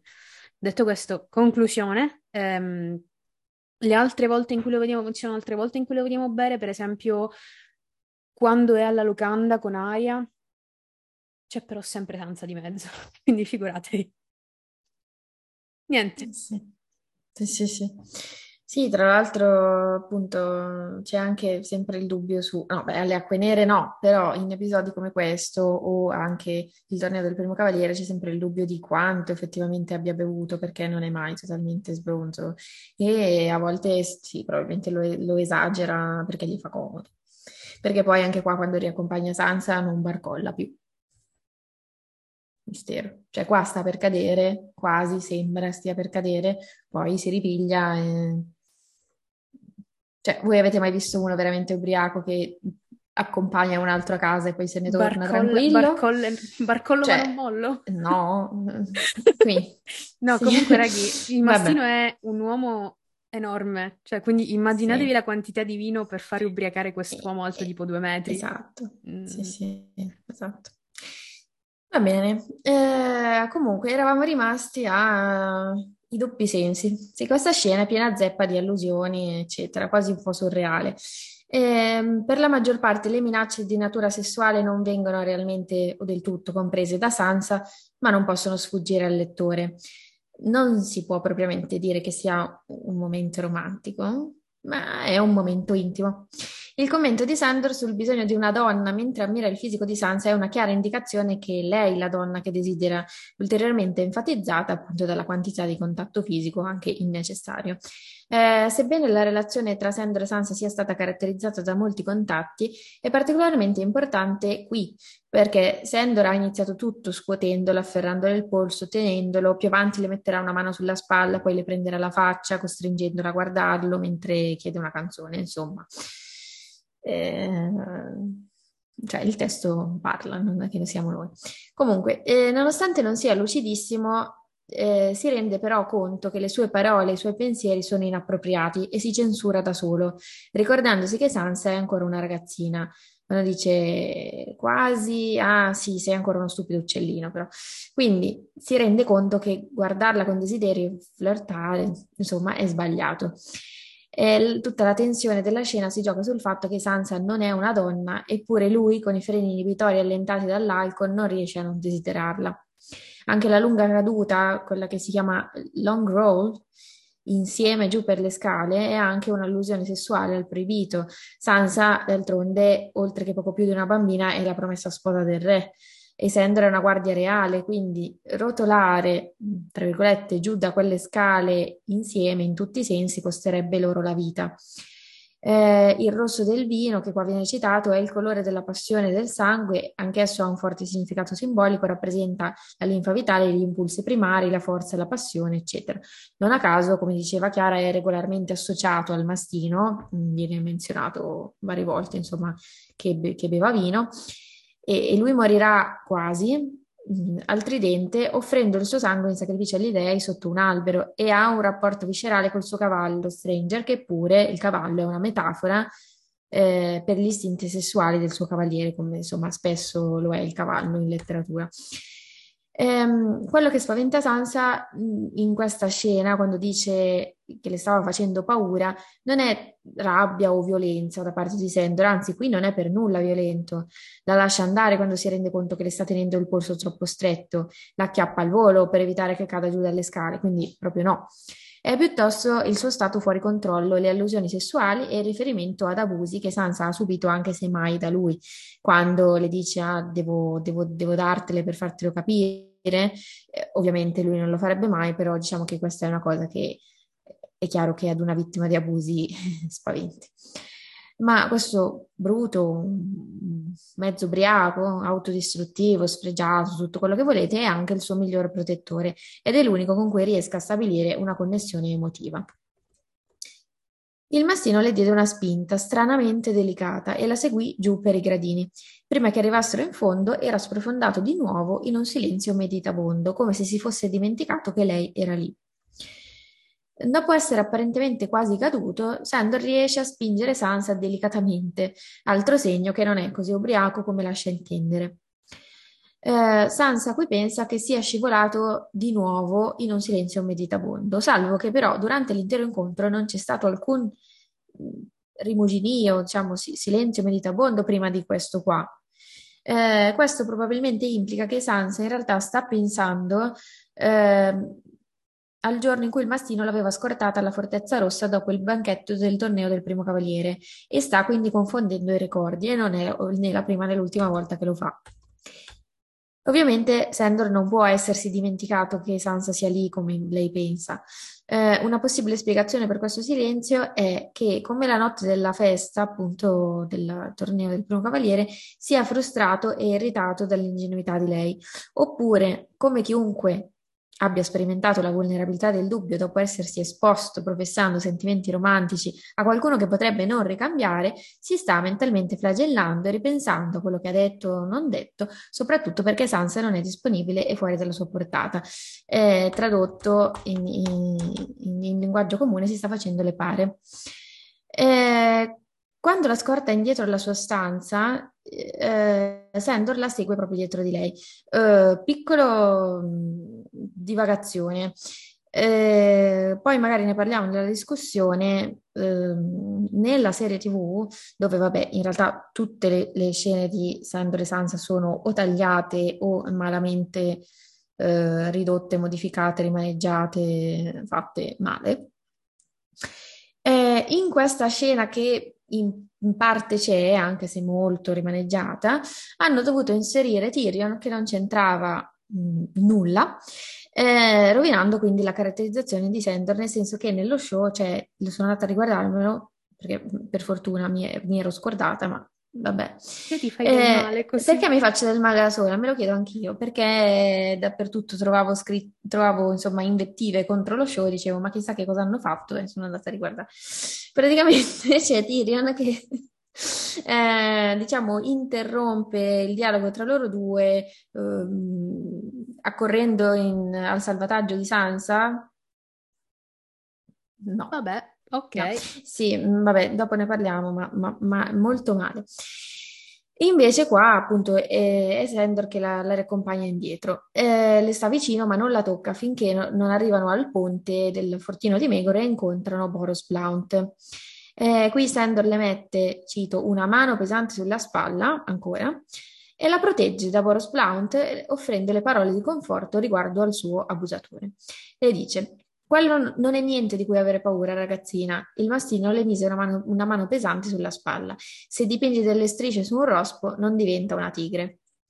Qui insomma, qui non sta solo toccando leggermente, proprio la afferra e non leggiamo neanche che la lasci andare, quindi sta mantenendo di nuovo questo contatto fisico durante tutto il dialogo con Boros Blount.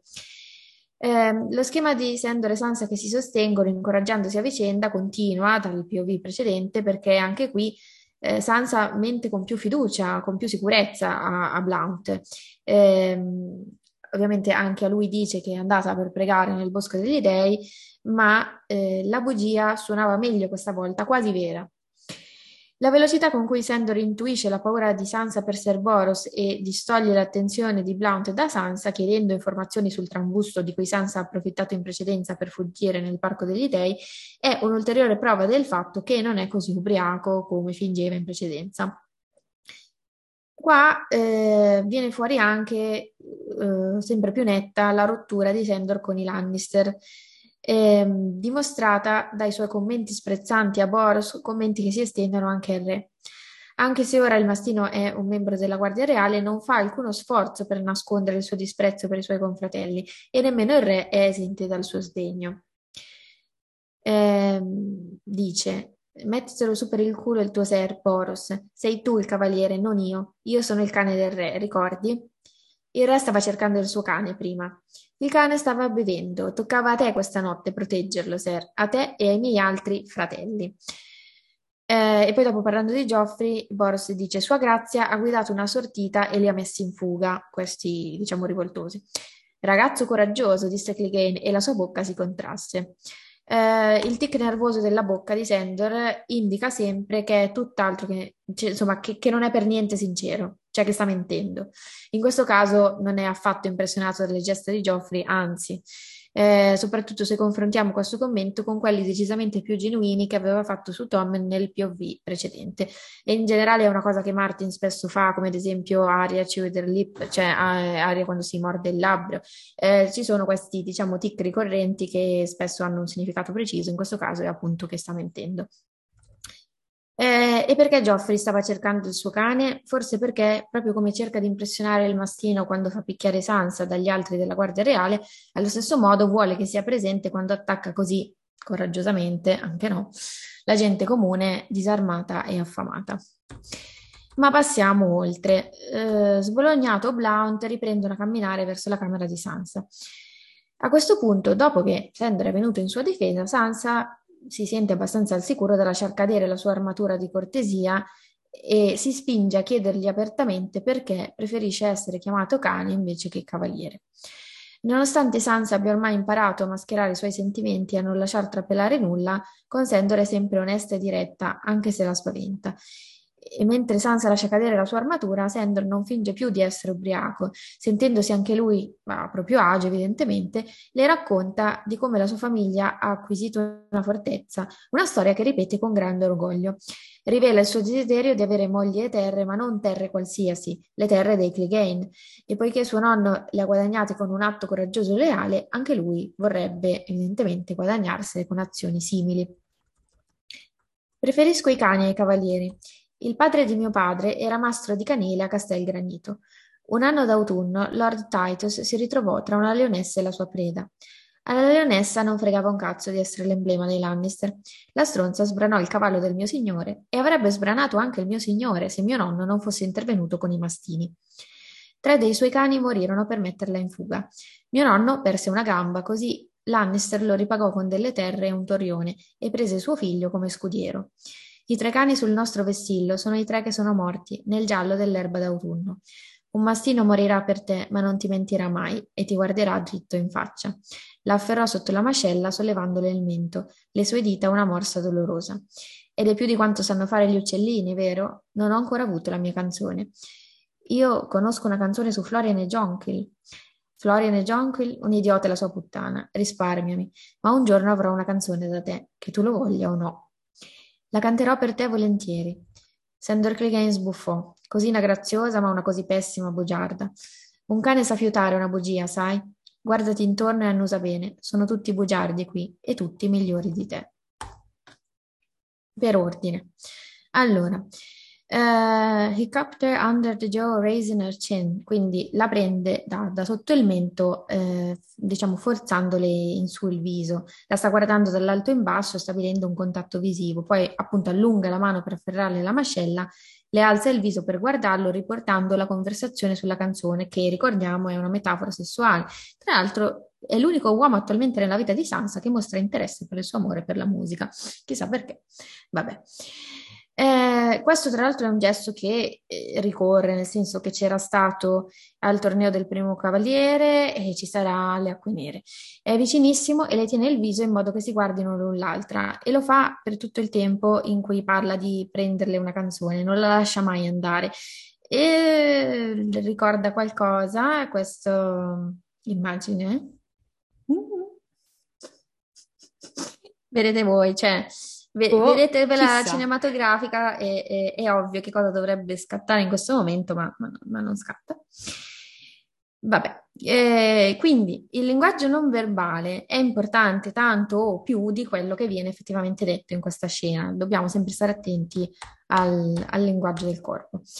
Eh, qui Sander dà una risposta onesta, tra l'altro con una delle citazioni più iconiche della saga, questa um, insomma, su i, i, cani che sono morti, uh, The Three That Died in the Yellow of Autumn Grass, questa è, insomma, è forse una delle sue battute più conosciute. Sta servendo a Sansa man mano, volta per volta, ogni incontro su un piatto d'argento tutti i suoi segreti e la storia della sua vita, i suoi traumi e i dettagli di lui che non conosce anima viva. Praticamente le affida il suo vero sé affinché lei lo tenga al sicuro. Non ha mai parlato così onestamente con nessuno. Con Sansa lo fa perché con lei è vulnerabile e perché sa che lei non è una minaccia, non gli farebbe mai del male, perché in un certo senso è affine a lui e perché è l'unica persona nella Fortezza Rossa in grado di sentire vera compassione per lui. Ancora una volta eh, mi preme sottolineare il coraggio di Sansa in questo frangente, perché mm, non è scontato, diciamo, non, non scappare spaventata, ma stare lì E questo è il più lungo monologo di Sandor, la, la, più dettagliata informazione che riceviamo su di lui, insieme a quella sulla bruciatura che avevamo avuto appunto in Sansa 2 a Game of Thrones. E non è una coincidenza che la dia dopo aver appena protetto Sansa da Blount, perché adesso deve riaffermare la sua visione del mondo davanti a lei, cioè ha appena fatto qualcosa di cavalleresco, quindi ora ha bisogno di compensare dicendo qualcosa di crudele, spezzare di nuovo i sogni di Sansa, altrimenti l'alternativa è il breakdown, come di fatti poi avverrà alle acque nere. Eh, questa seconda volta, quando le viene chiesta una canzone, il testo non lascia intendere che Sansa sia spaventata come poco prima. Appunto, Sansa qua è abbastanza tranquilla. Sceglie deliberatamente la canzone che canterà, che appunto è Florian e Jonquil, che non è una scelta random ma ragionata perché riconosce che tra loro c'è una connessione emotiva e a differenza di Sandor non cerca immediatamente di distruggerla perché ne ha paura come fa lui.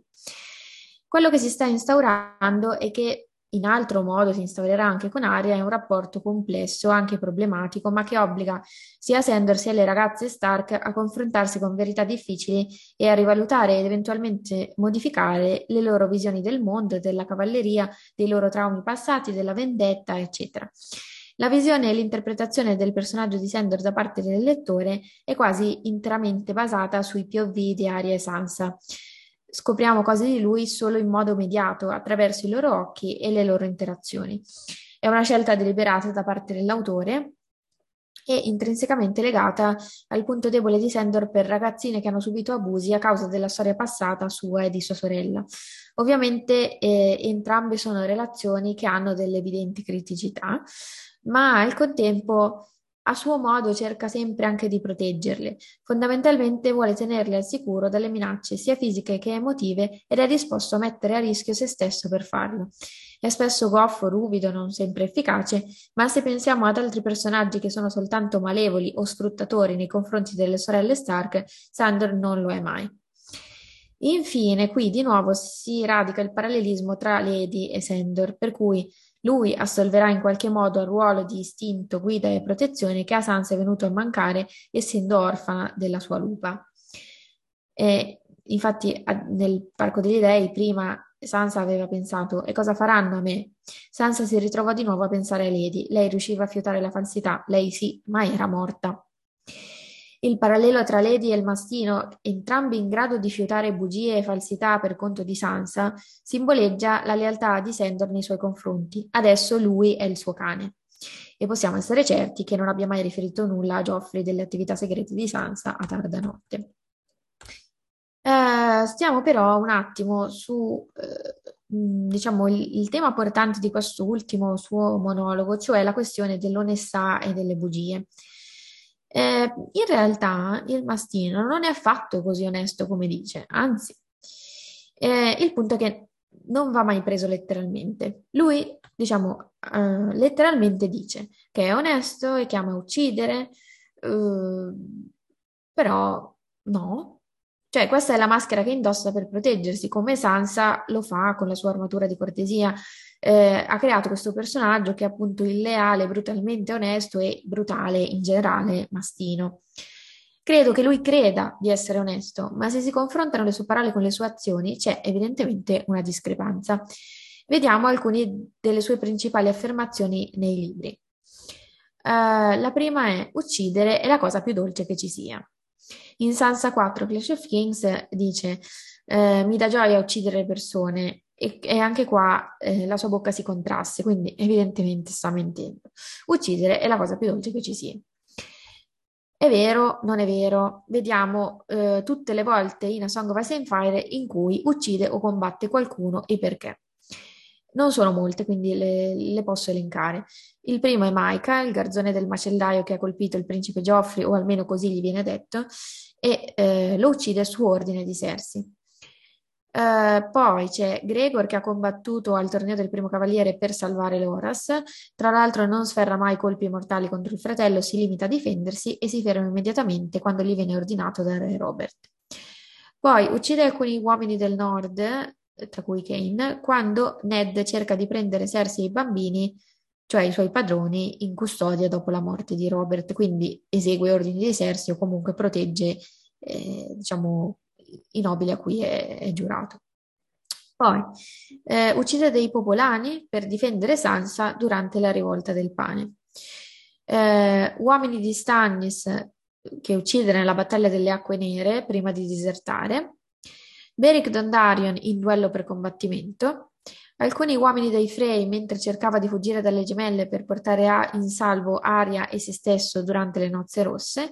E infine uomini di Gregor quando eh, si difende perché eh, Poliver e compagni attaccano Briga con lui, con lui e Aria alla locanda. E basta. Come potete vedere, ha ucciso solo su ordine dei suoi padroni, o per autodifesa o per proteggere qualcun altro. Non lo fa mai per divertimento ed evita di farlo quando non è necessario. Quindi quello che lui poi dirà su Ned Stark, ah, eh, non ci credo che non prova gioia, è, è lui stesso che non lo fa mai per divertimento. Se davvero uccidere è la cosa più dolce che ci sia, perché non lo fa più spesso? Tra l'altro, quando deve guadagnarsi da vivere nelle Riverlands, Aria 12 a Swords farà il boscaiolo, non il mercenario o il bandito. Uh, passiamo alla seconda, diciamo, affermazione famosa. Se non puoi eh, proteggerti, muori e eh, insomma, levati di mezzo dalla strada di quelli che invece ce la fanno. Questo è sempre Sansa 4 Clash of Kings, cito. Se gli dei esistono, hanno creato le pecore perché i lupi potessero mangiare carne di montone e i deboli perché i forti potessero giocarci. Non esistono veri cavalieri, così come non esistono dei. Se non sei in grado di proteggerti, muori e levati di mezzo da quelli che ci riescono. Duro acciaio e braccia forti dominano questo mondo, non credere mai a niente di diverso. Per uno che la pensa così, Sandor passa fin troppo tempo a salvare persone che non sarebbe tenuto a salvare. Loras al torneo del primo cavaliere, Sansa in generale a King's Landing perché tutti i suoi discorsi su quanto il mondo sia crudele, su come gestire Joffrey sono il suo modo per cercare di proteggerla, ma poi più specificamente durante la rivolta del pane e quando verrà picchiata nella sala del trono. Dontos al torneo del compleanno di Geoffrey, anche il campione innominato, non sappiamo chi sia del torneo del compleanno di Geoffrey, perché Geoffrey eh, diciamo, aveva una mezza idea di comandare chiunque avesse vinto di combattere il mastino fino alla morte e lui lo dissuade dicendogli no perché avresti un cavaliere in meno. Eh, è lo scorso capitolo, Sansa 1 Clash of Kings. E infine Aria alle nozze rosse in generale nelle terre dei fiumi, la protegge sempre, anche dopo che diventa chiaro che non otterrà i soldi del riscatto.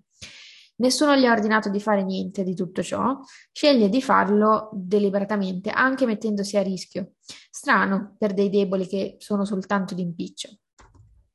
E poi veniamo a questa terza affermazione, insomma, che, che abbiamo qua.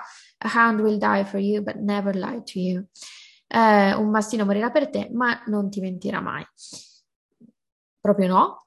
Cioè, oltre appunto queste due precedenti bugie di cui ho appena parlato, ci sono molti altri piccoli episodi in cui Sandor mente o apertamente o mediante omissione.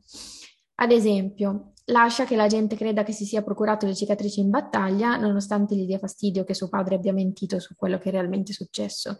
In Sansa 2 Game of Thrones le aveva detto la maggior parte di loro pensa che sia stata una qualche battaglia, invece ovviamente no. Poi nell'ultimo capitolo di Sansa in A Game of Thrones sui bastioni si fa finta di dimenticarsi di aver preso in giro Robby in passato per non urtare i sentimenti di Sansa. Quando Geoffrey eh, gli aveva detto eh, il mio cane l'aveva chiamato il Lord della spada di, di legno. No, non è vero, cane? Ah sì, non mi ricordo. Poi al torneo del primo cavaliere mente per aiutare Sansa a salvare Dontos, l'abbiamo visto nello scorso capitolo. Poi qui copre Sansa con Boros Blount quando lei mente dicendo di essere andata nel bosco degli dei per pregare, nonostante sappia perfettamente che sta mentendo, perché poco dopo glielo dice io so perfettamente quando tu menti. Poi spesso fa minacce a cui non ha nessuna intenzione di dare seguito, come quando minaccia Aria perché lo fa arrabbiare varie volte, oppure con Sansa in Sansa 7 Clash of Kings alle acque nere, eh, se urli ti ucciderò, credici, sì, credici, come no. Eh, e infine alla locanza dell'incrocio, quando Polliver gli dice che Aria ha sposato il bastardo dei Bolton, inizia a ridere ma si rifiuta di spiegare perché.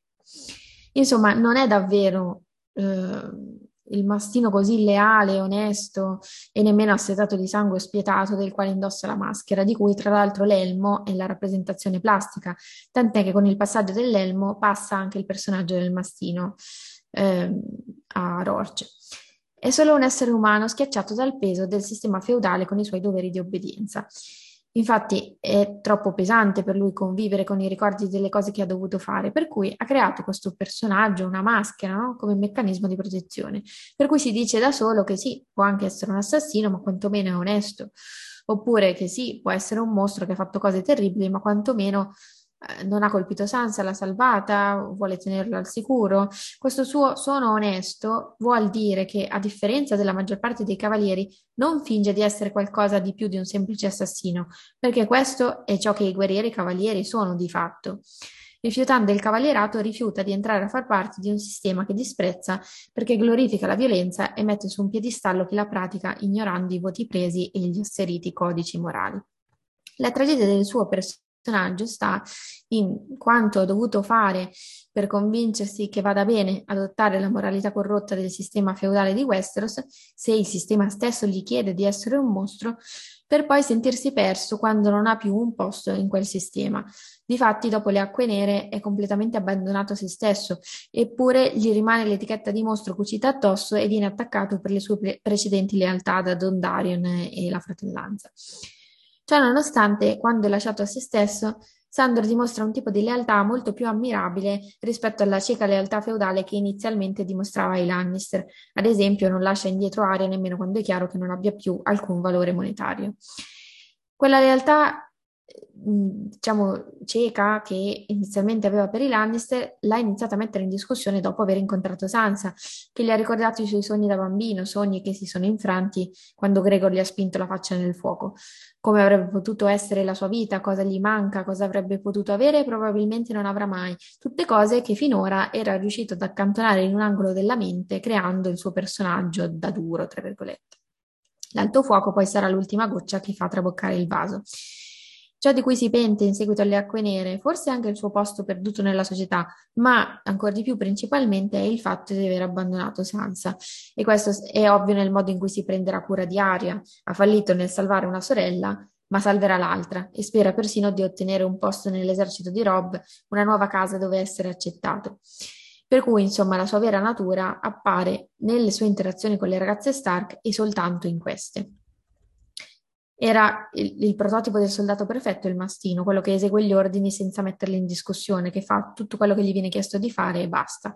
Ma una volta che inizia a pensare, o che qualcun altro lo fa pensare, si scatena l'inferno nella sua testa. D'altronde il mastino è un prodotto del suo tempo, è un guerriero e per molti versi è anche un cavaliere, ma soprattutto è anche un essere umano, quindi imperfetto, ha le sue debolezze, le sue paure come tutti, ed è proprio questo che lo rende così commovente e così amato. Siamo uh, ora a Florian. Florian, ok. Eh, due cose dico prima di sì. lasciare questo flusso. Io non mi ricordavo che cosa succedeva in The Edge Night, quindi io tipo me lo devo rileggere immediatamente perché è là, la, la storia sì, è là. Due, The Edge Night è anche la storia del torneo di Ashford. Se noi parliamo di Florian De Fool come Sandor, se tutti i riferimenti sono a Sandor, cioè, se, se, se, se, sono sposati praticamente senza Sandor, si sono scambiati i mantelli, vabbè ragazzi, normale, ok. Perché mi avete tirato fuori Aegon questa storia? Mi rispondete alla domanda nei commenti, per favore. Dico, Ora vi sarà tutto più chiaro quando Beatrice finirà di leggere quello che deve leggere. Così, giusto per io vi lascio qua un... Perché? Ok, prego. Mm, sì. Tra l'altro, io ammetto che questa storia di Florian e John, che me l'ero completamente sbazzata. No, no, no. Cioè, dimenticata. Non lo so, dimenticata, ma non, non, ho mai fatto tutta questa attenzione. Ma se ci pensate, oh, ce la mettono da tutte le parti. Cioè, c'è qui in Sansa, c'è in Jamie, c'è in Brienne. Come se non fosse abbastanza. Cioè, ha preso la novella e ci ha messo i burattini che ti spiegano la storiella. E noi non ce la siamo mai... Mm, cagata di striscio. Ecco, non volevo dirlo, ma si può dire, no, si può dire. No, lo dico io, lo dico io, ecco, tranquilla. benissimo. No, tra l'altro dico, io un'altra cosa che mh, ci avevo fatto sempre caso è Fire and Blood, bellissimo. C'è questo episodio in cui Alisanne viene attaccata nelle piscine di Maidenpool, che sono le famose piscine. Cioè. Ne parliamo dopo, però è interessante questa cosa. Penso che tu ne abbia fatto qualche, qualche citazione nelle piscine di Maidenpool, che vabbè. Sì, è la stessa che facevi tu prima, perché non è che ci abbiamo molto altro comunque. No, però questo potrebbe poi, vabbè, poi, ne- poi ci pensiamo a questa cosa. Vabbè. Sì, sì, sì, sì. Ehm, ricapitolo un attimo tu- quello che sappiamo di Florian the Fool, eh, leggendario eroe appunto delle terre dei fiumi, delle terre degli eroi e della sua amata Jonquil, rifacendomi un po' quelli punti che già ha elencato prima Chiara, però adesso cerchiamo di vederli nell'ottica di un parallelismo possibile tra Florian e Sandor. Dunque, ci sono molte canzoni riguardo la loro storia, tra cui quella presumibilmente è di- citata da Jamie, Six Maids in a Pool, anche se non abbiamo concretamente neanche un verso, a parte appunto l'inizio, inizio di Six Maids in a Pool, che come diceva già Chiara, è, eh, sei ragazze stavano in questa piscina, eh, diciamo alimentata da sorgenti, vabbè, praticamente non ci viene detto niente. Eh, la storia è anche frequentemente rappresentata dai burattinai come appunto avviene in The Hedge Knight. Florian era sia un giullare sia un grande cavaliere. Eh, I cavalieri dicono che eh, c'era un altro giullare che una volta era il più grande cavaliere di tutti, questo dice Dontos qui, e indossava un'armatura multicolore. Questo lo dice Tyrion in A Dance with Dragons, capitolo 9, ehm, dice una, un'armatura, a suit of iron motley like Florian, quindi un'armatura, diciamo, fatta come i, i vestiti dei giullari. Ha visto per la prima volta Jonquil spiandola mentre faceva il bagno con le sue sorelle in una piscina vicino a quella che attualmente è la città di Maidenpool, che ne prende il nome. Eh, questo ce lo dice Jamie in Jamie 3 a Storm la piscina ehm, da cui la città prendeva il nome, dove la leggenda diceva che Florian the Fool aveva visto per la prima volta Jonquil fare il bagno con le sue sorelle. Ci dice Sansa in questo POV che secondo le storie era piuttosto bruttino, però era più giovane di Ser Dontos. E Sansa dice Florian was homely too, though not so old. Eh, quindi po- potrebbe essere tra i 20 e i 30, ipoteticamente. Florian non Diciamo era di... per Sansa, per Sansa 21 è già tipo per la tomba, quindi sì. Sì, è per la tomba, però dice che è più giovane di Dontos. Dontos è 40 e passa, quindi Quindi sì. insomma, Eh, là siamo, Sandor. sì, eh, appunto. Appunto. Da, Florian non era di nobile nascita, eh, questo ci viene detto in The Edge Knight, e, e sempre lì ci viene detto che c'è un gigante che in qualche modo è coinvolto nella sua storia, perché appunto quando c'è la rappresentazione dei burattinai si dice era un bello show, eh, triste e dolce allo stesso tempo, con un eh, vivace combattimento di spade alla fine e eh, un gigante eh, graziosamente dipinto. Mm. Questo gigante è quasi sicuramente collegato a quella grande vittoria di, Fro- di Florian contro un terribile nemico che sempre Dunk menziona. Eh, perché parlando di Florian the Fool e altri grandi eroi dice avevano tutti vinto vittorie contro nemici molto più terribili di qualunque lui avrebbe mai affrontato. E poi sappiamo appunto che la storia è romantica ma anche triste. Quindi il parallelismo non è perfetto, dato che Sandor non è un, giurra- un giullare e formalmente non è neanche un cavaliere, anche se anche di Florian si dice You are no knight. Questo glielo dice Jonquil, cioè nel loro dialogo, quello tra i burattini, lei gli dice "Eh, Tu non sei un cavaliere, ti conosco, sei Florian the Fool. E, cioè, proprio le, le stesse battute che Sansa dice a Sandor. Vabbè. Nella storia di Sandor non abbiamo una piscina o qualcosa di simile, per quanto insomma ne sappiamo finora, anche se insomma noi abbiamo sempre detto che eh, Sandor andrà a Winterfell, quindi non escluderei del tutto le piscine di Winterfell, ma vabbè, insomma per il momento questo punto non, non combacia. Probabilmente è proprio per il fatto che il parallelismo non sia perfetto che passa spesso abbastanza sotto silenzio, ma ci sono altri punti che insomma valutate voi. Sender è come Florian di aspetto sgradevole per via della metafaccia bruciata. Comunque Martin ci ha detto che anche senza le cicatrici sarebbe plain, quindi non particolarmente bello come Florian.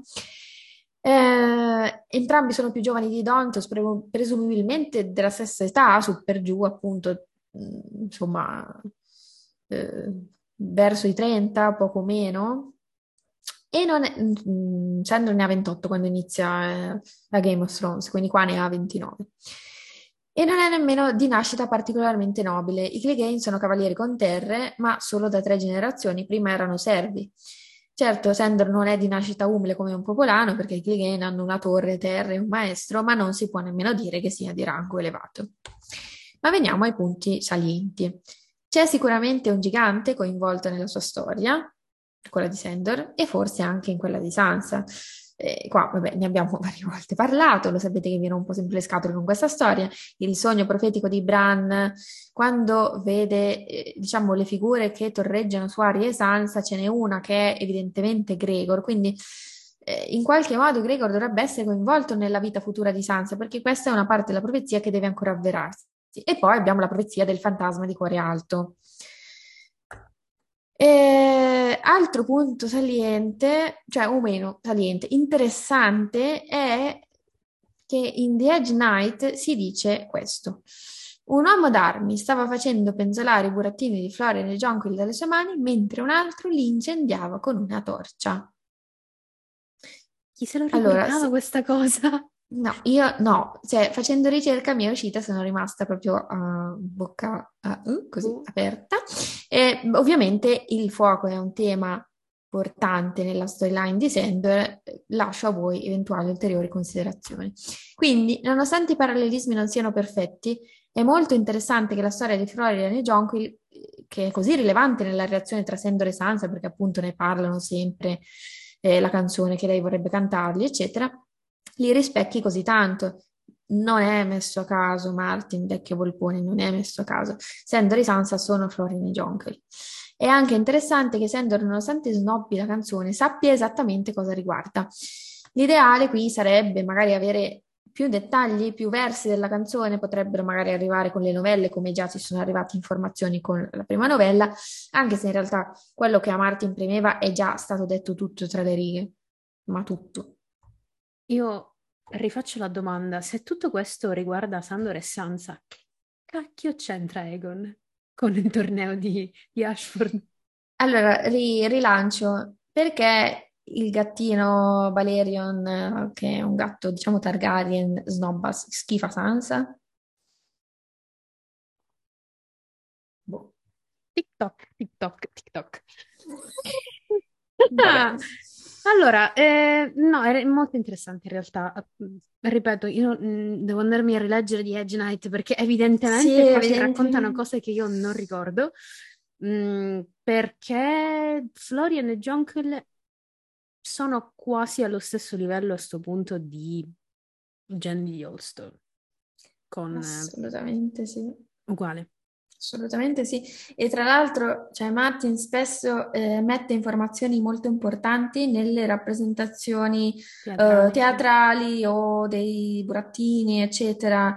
Eh, cioè, c'è in Aria, c'è in Tyrion, eh, ma c'è anche in Fire and Blood, l'abbiamo visto anche nella serie. Assolutamente. Eh, Ehm, cioè, terribile. non, so- non so come questa cosa abbia potuto passare inosservata fino a questo momento, ma abbiamo rimediato.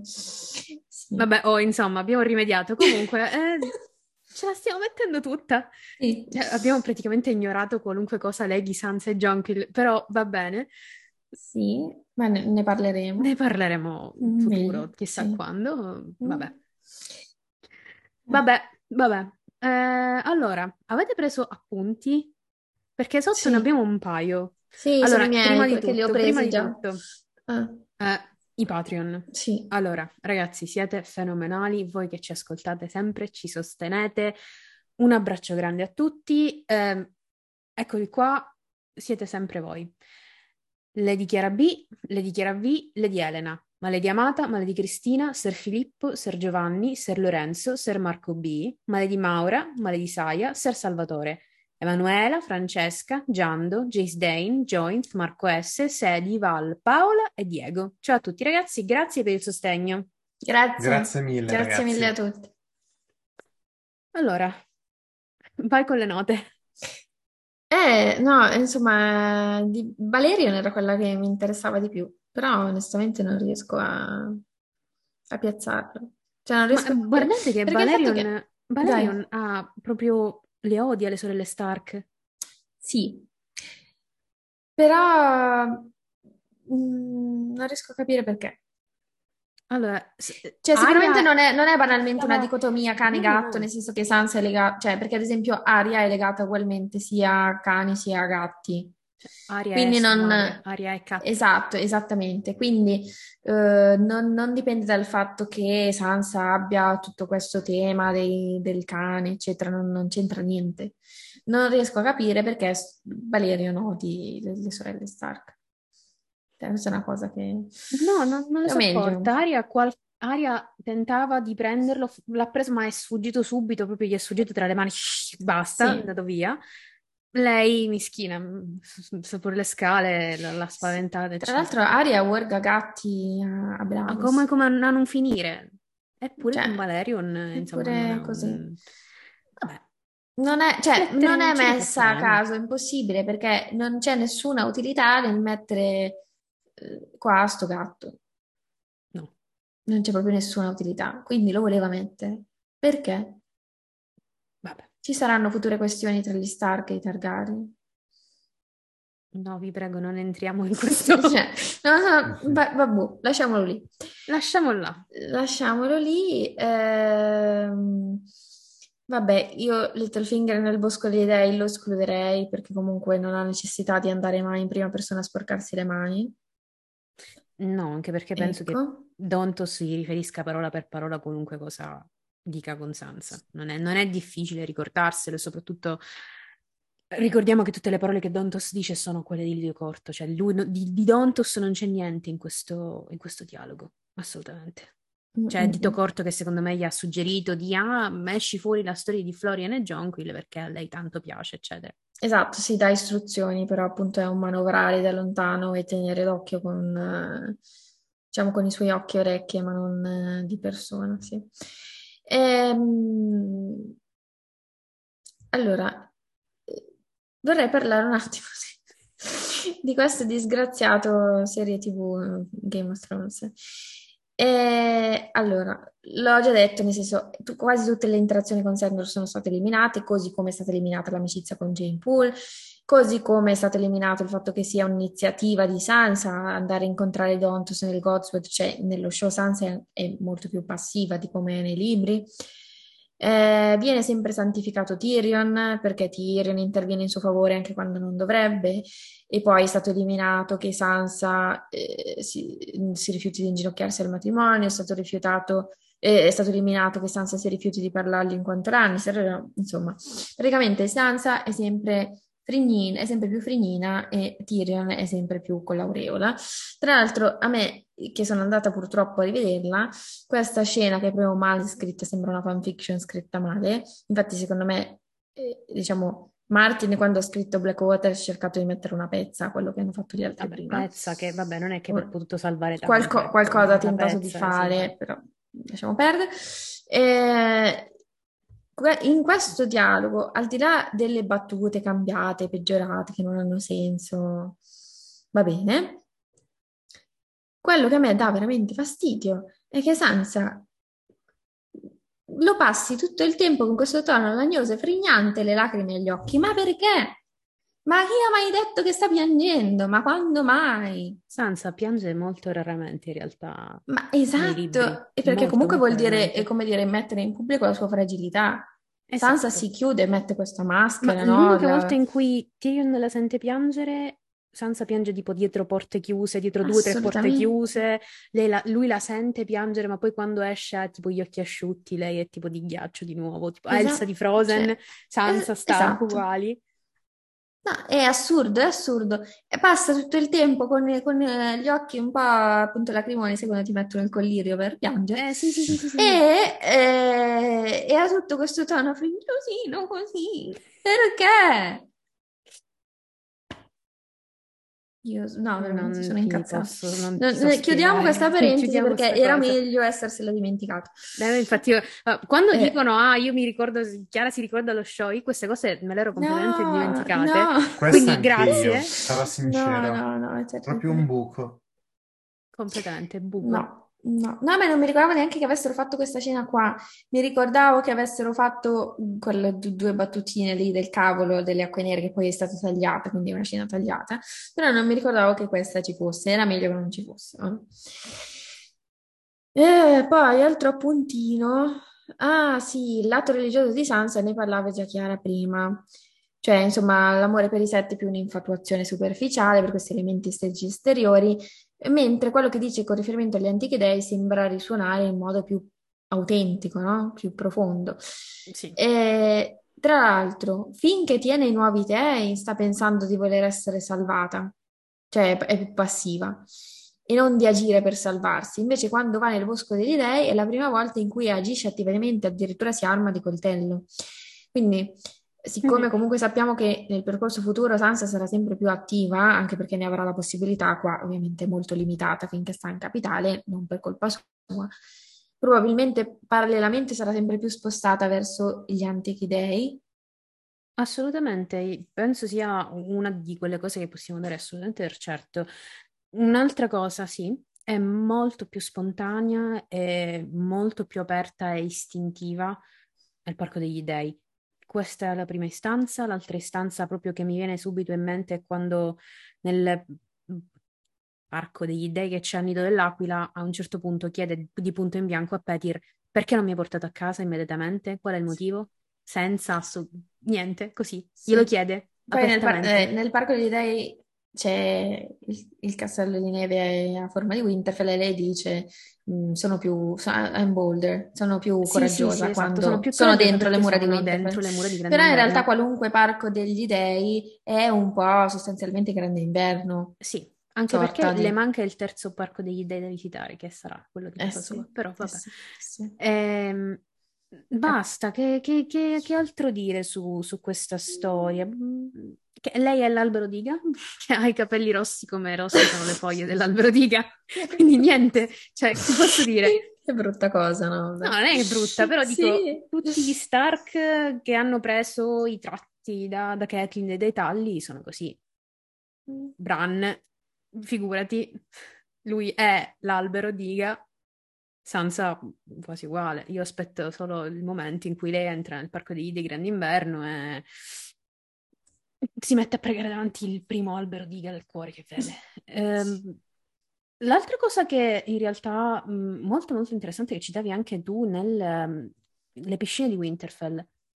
Ci sono stati de- degli episodi all'interno di queste, di queste, piscine di Winterfell, uno mi ricordo era con, um, con Odor che usciva nudo dalle piscine, sì, insomma, sì, sì, sì, me lo ricordo, sì. brutta brutta. Troppo, sì. Troppo ce lo ricordiamo. Sì. Sa se a un certo punto, visto che si lava praticamente giornalmente, chissà se un giorno non... Questa cosa perché ti fa tanto... Cioè, si lava giornalmente? No, sì, sì, sì, per carità, che mi vedevo la scena alla Odor. Comunque, eh, sì. No, Dio! No, eh, magari no. Però, per forza, nel senso, se va a Winterfell dovrà pur lavarsi quando sta là. Eh. Per questo dico, ma adesso le piscine non le abbiamo, però magari. Però magari in futuro sì, si avranno, eh, si avranno esatto. piscine. Piscine.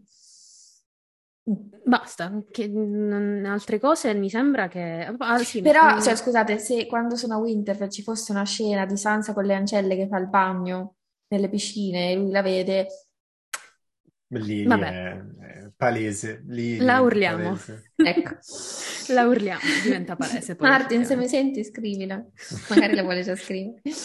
Eh, no, Esatto. Eh, l'altra cosa è, io mi chiedo quanto è grande il bicchiere di Serdontos che dice di avrebbe avuto un bicchiere di vino. È tipo quello di Joe del È, la coppa è una coppa, cioè tipo... È...